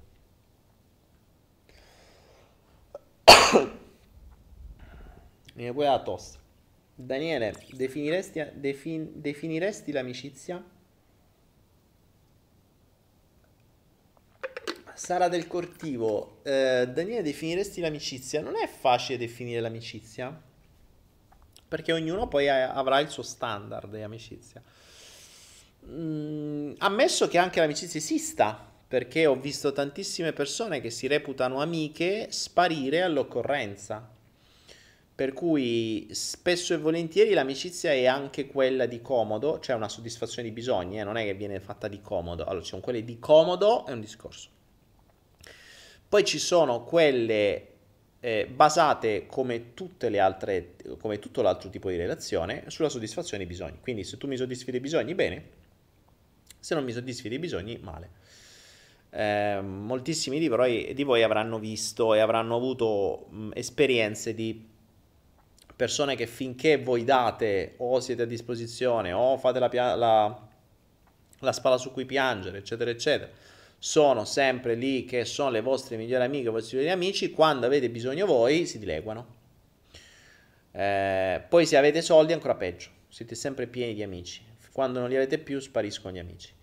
Poi ci sono quelli veri che sono molto rari, che sono veramente molto rari e che eh, se riuscite a, ad averne, a contarli sulla punta di una mano è già tanto. Mm, amici veri, cioè di quelli ho visto, ho visto cambiare persone, eh, ma persone veramente per cui avrei dato un braccio mm, cambiare all'occorrenza o all'opportunità o quando determinate condizioni cambiano. Per cui, mm, però lo comprendo, cioè oggi lo comprendo di più. Non lo accetto, ma lo comprendo. Eh, cioè, fondamentalmente sono esseri umani. Eh, gli esseri umani, soprattutto adesso che so, prima lo comprendevo meno, adesso che so come funzionano determinate altre cose, appunto su queste cose di cui poi parleremo l'otto, mi diventa più comprensibile, mi diventa più comprensibile e, e, cap- e, questo ti fa capire che l'umano diventa sempre meno affidabile. Però mh, mm, se lo capisci lo eviti o se lo capisci non ti uccide, come si suol dire un uovo, una mela e due kiwi. Francesca di Pasquale, chiaro. Ah, ah. Daniele, cosa ne pensi delle anime intrappolate nei castelli medievali? Sono vere o tutte fake? Um, le anime intrappolate nei castelli medievali. Uh, ti dirò, allora, io non ho mai... Cioè, me ne sono andate a cercare, ma non le ho mai viste non ho mai avuto esperienza reale su questo, per quanto le abbia cercate per un periodo. Però non posso dirti che siano tutte fake. Questo non posso dirlo. Perché mi è capitato più di una volta la... Allora, sapete che eh, gli oggetti mantengono l'energia e i ricordi? della, di quello che è accaduto. Se non ricordo male si chiama psicometria, non vorrei dire una cazzata, ma facevamo gli esperimenti di psicometria. Chi ha fatto con me qualche corso in mezzo alle montagne, c'era una notte in cui facevamo qualche esperimento di psicometria. Eh, si chiama psicometria, non mi ricordo, che è la lettura degli oggetti, la lettura dell'energia degli oggetti. E si faceva un esercizio molto interessante, ovvero ognuno metteva un proprio oggetto eh, proprio oggetto personale che aveva tenuto addosso per diversi giorni, quindi una collana, un bracciale, un orologio, qualunque cosa, senza dire di chi era, quindi andava messo in una cassetta. Okay? E gli altri prendevano questi oggetti casualmente e li leggevano, cioè ne prendevano l'energia, facevano fluire l'energia e i ricordi. Cosa accade? Accade che con l'oggetto a contatto, ovviamente con una preparazione, una meditazione, un... lì si faceva negli ultimi giorni, dopo che avevamo fatto i lavori abbastanza pesantucci, in 5-6 giorni, in un ambiente molto particolare, accadeva che eh, da questi oggetti a- arrivavano nella testa di chi li leggeva immagini, arrivavano... Mh, scene, arrivavano dettagli e chi più chi meno. E li scrivevano. Poi cosa si fa? Si prendeva questo foglietto e si metteva sotto l'oggetto, no? Quindi poi ognuno si riprendeva il proprio oggetto con il foglietto sotto e si andava a leggere quello che aveva scritto la persona che l'aveva letto e in alcuni casi si restava sbalorditi di come attraverso la lettura di quell'oggetto l'altra persona avesse visto o delle scene o degli oggetti o delle cose estremamente dettagliate che facevano riferimento al proprietario dell'oggetto e che era assolutamente impossibile che potesse sapere. Quindi di questo ne sono certo perché ho esperienze dirette. Quindi che, che gli oggetti abbiano, un, che trattengano dei ricordi, questo ne, ne sono certo. E poi vabbè, ho avuto tantissime esperienze anch'io. quindi nei vari castelli medievali, soprattutto quelli che hanno visto magari guerre, uccisioni, eccetera, non è raro, eh, ad esempio, mm, sentire o vedere o essere travolti da energie particolari o addirittura da immagini o da suoni o sensazioni quando si sta in quegli ambienti. E tanto per darvi un'idea, eh, se capitate se capitate a, a Phnom Penh, Cambogia, o anche vediamo se riesco a abbassare questo coso o anche a Siam Rap sempre in Cambogia. Siam Rap è dove c'è la eh, dove c'è Angkor Wat questa meraviglia del mondo di questa città di templi pazzesca eccetera. Ecco però ad Angkor a, a Siam Rap c'è anche uno dei campi di concentramento, mh, mm, o meglio di sterminio, di quel uh, folle scriteriato di, di, Pol Pot, dove mh, mm, appena entrate vedete c'è questa teca di cristallo con tutti i teschi, le ossa, eccetera, di tutti quelli che sono stati morti là. E ci sono ancora i campi che a momenti se scavate trovate ancora le ossa. I cambogiani hanno fatto una cosa molto interessante hanno costruito sopra un tempio buddista, proprio per compensare l'energia pessima di centinaia di migliaia di morti che sono stati trucidati, sono stati torturati, trucidati, uccisi in quelle zone là. Quindi per compensare l'energia, ma, ma malgrado il tempio buddista, se entrate in un luogo come quello lì a Siem Reap, o peggio ancora nella, nella nella scuola che fu tramutata in un altro campo di prigionia e di sterminio a Phnom Penh, che è la capitale della Cambogia, dove ci sono proprio le celle, vedete ancora le reti dove venivano attaccati, o questi buchi, queste cose praticamente grosse un metro quadrato dove venivano ammassati. E c'è... Mh, cioè la sentite, in posti come questi la sentite l'energia, non c'è bisogno di star lì a mettersi in meditazione per cercare, fa psicometria, cioè sentite davvero la differenza di energia. Poi se volete, siete un po' più pratici, magari toccando qualcuno di quegli oggetti potrebbe arrivarvi in uno stato uh, di più o meno meditazione, di preparazione, potrebbero arrivarvi immagini molto più definite, molto molto più definite. E um, ci fu una cosa che ricordo uh, diverso tempo fa, ero a casa di una mia amica e lei mi diceva che ed era, era molto particolare perché praticamente il cane, era pazzesca sta roba, il cane alle... Uh, sta, non, non, ricordo adesso, se non ricordo male, stava mantenendo il cane di un amico, ok? Per, per 5-6 giorni è stato da lei il cane tutte le sante notti, allo stesso orario, allo stesso identico orario, tipo 3 di notte, non mi ricordo a che ora, cominciava ad abbaiare nel vuoto, per cui lui vedeva qualcosa eh, e gli altri no, verso una direzione, in realtà verso un quadro.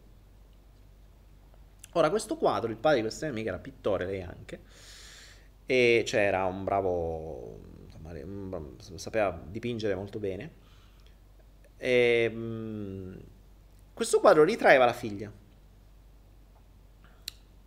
Quando sono andato a vedere a quell'ora, mentre sto cane abbaiava, in quella zona che cacchio succedesse, ho cominciato a mettere le mani insomma, da quelle parti per capire perché lui vede, io no. Cioè, cerchiamo di usare gli altri sensi, per cui il cane è fantastico, cioè quando si punta, si abbaia, si incazza verso qualcosa che vede e la vedi notte, non c'è niente, un corridoio vuoto, cioè si incazza e si abbaia per non so quanto tempo, sempre tutte le stesse notti allo stesso orario in quella direzione. Non è possibile, non è cretino il cane. Quindi dovevo cercare di capire. E eh, mentre questa cosa mette, cominciai a toccare un po' in giro nelle, nella direzione dove il cane si sta incazzando. Quando toccai, quando toccai la tela di quel quadro, e non aveva un vetro, era una tela, Madonna, me, me, mi, mi riviene la pelle d'oca adesso. Mm, fui inondato, ma fui letteralmente inondato. Cioè, è come se, immaginate se, che ne so, 50 film tutti assieme vi venissero in testa e voi non capite più un cazzo. Cioè, se avete scene di qualunque tipo, tu un delirio. Con ovviamente sensazioni pazzesche, non belle, cioè per niente positive. Misi, eh, la pelle d'oca adesso ancora. Ehm, Misi andava su questa tela e chiese a questa mia amica, ma scusa, sta, sto quadro che roba è? No, ha fatto mio padre, il mio ritratto. Sì, questo lo capisco. Ma sta tela? E eh, quella è una tela un po' particolare perché è del 1300. Te baffe, mo lo dici, orco due. Era una tela del 1300. Vai a capire quella tela nei vari passaggi dal 1300 a oggi che cosa aveva visto, che cosa aveva vissuto, dove era stata, in mano a chi, come era morto, che cosa era successo attorno a lei. Di certo ne aveva vissute di cotte e di crude quella cacchio di tela. Al che io le dissi: Fai sparire sto quadro e secondo me il cane smetterà di abbaiare. Indovinate cosa è accaduto? Quadro messo in cantina, il cane il giorno dopo è stato zitto. Mo, che cosa c'era, cosa non c'era, chi era, che vedeva il cane, non lo so. Però un... Um, un uh, se vi addestrate, anche questa è una capacità che si può addestrare. La facevo a suo tempo quando facevamo questo tipo di corsi, poi non l'ho più fatta. Però è molto bella, è molto bello perché riuscite a... Per questo io amo tanto gli oggetti, eh, quando vi dicevo gli oggetti hanno un'anima, gli oggetti sono molto, a volte sono molto più interessanti degli esseri umani perché hanno più ricordi. E a volte è più interessante conoscere quello che c'è dentro un albero che ha 500 anni o una pietra che ne può avere 1000 piuttosto che chissà dove. Tra l'altro io qui ho vicino un posto particolare dove ci sono pietre massi delle varie ere geologiche. E infatti una cosa che voglio fare uno dei prossimi giorni è starmene un po' lì a contatto con loro per un po' per riprendere un po' questa capacità che ho lasciato perdere da, da un po' di tempo.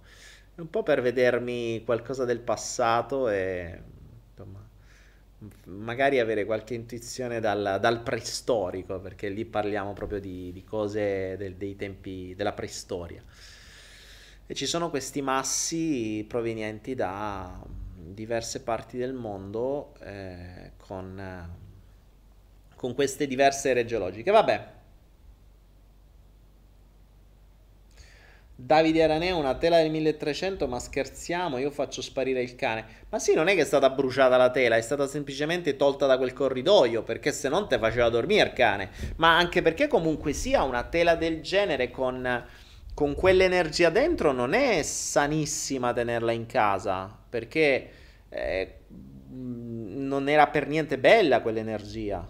Non era per niente bella e ripeto, non era neanche definita, per cui sembrava davvero che, cioè, sai, fosse definita, tu vedi qualcosa di particolare, non sai che cacchio c'era dentro quella tela. E... Tanti anni di cui non sai la provenienza, non sai niente, non è, non è sempre, cioè non, non è carino mettersela in casa, quando poi scopri una cosa del genere e il cane te lo ti avvisa. Dani, come posso aumentare il focus? Eh, girando la rotellina. Eh, sai come funziona il focus di una macchina fotocamera? C'è in genere c'è il focus automatico. Invece se metti quello manuale, tu basta che giri l'obiettivo e si mette a fuoco. E lì il focus migliora. C'è una, Matteo, c'è una, mm, c'è una traccia eh, su Anaera gratuita di focus e concentrazione, se non ricordo male, una traccia delle onde binaurali. Usa quella che è bella valida. Sara Feneri, a toccare le piramidi, ehm, non ci sono mai stato, non ci sono mai stato alle piramidi. Sono stato in Egitto diverse volte, ma mai alle piramidi. Eh, sar- sarebbe da vedere. E, sai cosa? C'è da dire anche una roba, però.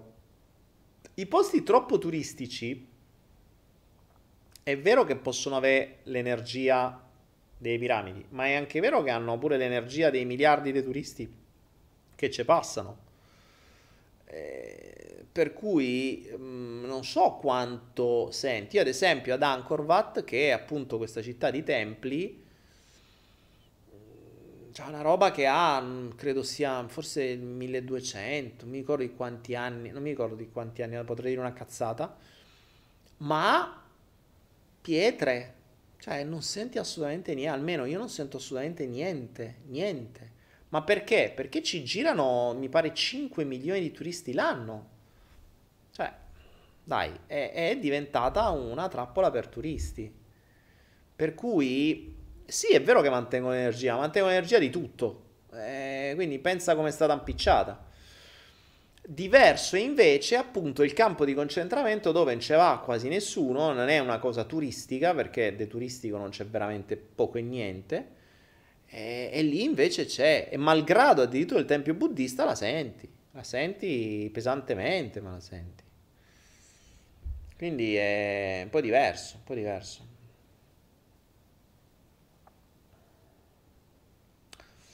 Eh, Laura, com'è possibile che suo padre avesse dipinto su una tela così antica? Non lo so. Eh, non mi veniva a dire, non so la storia perché come. Io so solo che quella sera mi sono trovato lì e ho visto, ho fatto, ho fatto quello che ho fatto, abbiamo risolto il problema, appunto. Cioè, come si suol dire? Com'era quello lì che. Quello, aspetta, dove era in Pulp Fiction quello che risolveva problemi? Io risolvo problemi. No, era in Men in Black forse. Boh, non mi ricordo. Quello che risolveva problemi. Cioè, ho trovato... Anche perché stavo a dormire là, perché ho detto, senti, vabbè, tre di notte questo non è per rompecoglioni, cioè, dobbiamo, dobbiamo dormire, cioè. Per cui, visto che non mi faceva dormire ed era un problema, e questa abbaiava, ho detto, allora, ho, ho risolto in qualche altra maniera. Daniele, che ne pensi delle illusioni pareidoliche? Pareidoliche? Che so, devo studiare, ma dopo me le cerco su Google. Cos'era? 765 ma che state a mettere i numeri di telefono? Che state a scrivere? Che codice c'è? Cioè adesso vi siete non trovate neanche più dei nickname mettete dei numeri. Ma come fate oh? io lo devo un giorno faremo speciale nickname. Mo ad esempio tu 9023 76 54 6882 che ti ha detto il cervello di mettere questo numero come nickname? Che è difficilissimo. Oh poi uno dice c'ha il 7 più o meno 2 tu glieli incarti tutti al 7 più o meno 2 con tutti questi numeri. e allora di che sei parte del sistema vuoi confondere la gente. Dillo, dillo e allora siamo tutti più felici. Stefano Ricciardi, è possibile non sentirsi bene da nessuna parte? Stefano, se stai male dentro puoi stare nel posto più felice del mondo, ma... Cioè, non è che cambia, eh. Dove posso inviarti la mia giornata ideale, Morpheus? info-danielepenna.com è possibile, sì, l'hai già detto. Eh, Gian Cadenazzi, Jonathan Cadenazzi, Luigi De Ponte, stata da mail così. Risolvimi la gamba, mi fa male. Stefani Buono, risolvimi la gamba. risolvimi la gamba, ti fa male. Eh, non è che te lo devo risolvere io quello, devi capirlo tu perché ti fa male. La gamba, abbiamo già detto più volte, è il futuro, quindi ti ha stroncato dall'andare in una determinata direzione. Rama dice: Daniele, a volte in certi posti tranquilli mi vengono in mente delle scene di posti mai visti. Cosa può essere? Mm, Rama può essere di tutto. Essere, possono essere degli ancoraggi, cioè qualche spunto, qualche stimolo che ti riporta indietro o in avanti o in altre vite o di chissà dove, in posti che tu pensi di non aver mai visto, ma che magari in altre vite hai visto potresti prendere l'energia di oggetti, per cui vedere cose che hanno visto altri che sono stati a contatto con quegli oggetti. No, possono essere mille le spiegazioni, tutte valide, tutte assurde, tutte mh, mm, vere o finte, mh, mm, se sa. Ma a volte vi dirò anche, mh, mm, più che chiederci il perché, che ricordatevi, allora la domanda più inutile che si può fare alla nostra mente è perché. Quindi la domanda perché, se la evitate dalla vostra testa, non c'ha senso. Cioè, non, non, toglietela dalla vostra testa. Invece di perché potrebbe essere che senso ha? Qual è il messaggio per me? Cosa devo comprendere? Ehm, Che significato ha? Questa è già una domanda che ha più senso da farsi, capite? Oh ragazzi, tre e mezza, abbiamo fatto due ore, sono due ore che sto a parlare. Oh, basta, basta, time out, ma siamo entrati a giro. Ok, ragazzuoli, bene, bene, bene, anche questa sera ce la siamo passata assieme. Noi ci vediamo giovedì sera, a meno che domani non decidessi di fare qualche speciale criptovalute, visto che ci sarebbe anche, insomma, sarebbe anche da, da, parlarne visto quello che sta accadendo, che qui sale tutto. Vorrei parlarvi di un po' di robe mh, che è opportuno conoscere nel mondo delle criptovalute anche per un futuro sviluppo, così da... Eh, io spero che qualcuno di voi abbia seguito un po' l'idea delle criptovalute che io vi sto portando da anni, eh, il treno è, è, era ripassato, si era rifermato nella vostra stazione, spero l'abbiate preso, poi se no non ve lamentate che state sempre senza una lira quando poi vi capitano le opportunità e non le prendete, quindi ognuno, ciascuno è causa del suo male. Detto ciò, amici miei, io vi saluto, vi, eh, ci rivediamo giovedì. Vi ricordo che su Idilia ci sono i vari prodotti di questa settimana, compreso il master di PNL a partire da un euro. Non so quanto è arrivato, ma è sempre a partire da un euro. Sarà credo forse 15-16 euro adesso, quindi ancora molto poco. Mentre per l'8 agosto eh, potete fare una donazione per venire a Roma da 47 euro in su per coprire i costi e per essere certi che veniate e che poi non vi inventate niente. I posti sono rimasti, sono credo non più di una boh, 10-15 perché abbiamo allargato la sala, era già finita la prima, era finita la seconda, è finita la terza, abbiamo preso una quarta, così eh, è un po' più grande. Finiti questi si chiude, quindi non so adesso quanti, sia, quanti siamo arrivati e potrebbe anche essere quasi finita. Noi ci vedremo a Roma e ci vediamo invece giovedì con il solito flow e forse, forse non lo so, però state con l'orecchio dritto, guardate un attimo sempre sulla mia pagina Facebook, ormai uso giusto per dire quando vado online, se vi metto online eh, uno speciale domani sulle cripto, eh, bene, se no, se non mi sveglio in tempo, va bene uguale, lo faremo un altro giorno. Quindi grazie, grazie, grazie, buono spritz, buonanotte e noi ci vediamo prossimamente. Adesso vi metto la sigla che sarà questa. Tac. There's a vagabond man, citizen of the world, is a clown of his thoughts and his words. Like a cat, sometimes fast and sometimes much more slow, and his song is follow the flow. He's just doing what he can between reality and his ghost.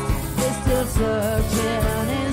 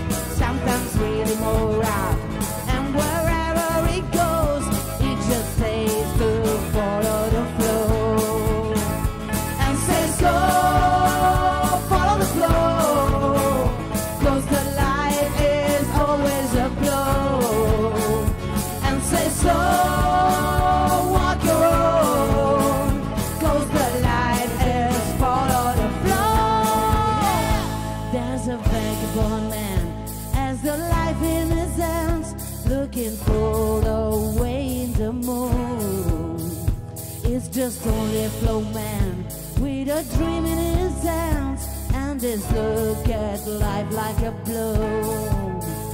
And says go follow the flow.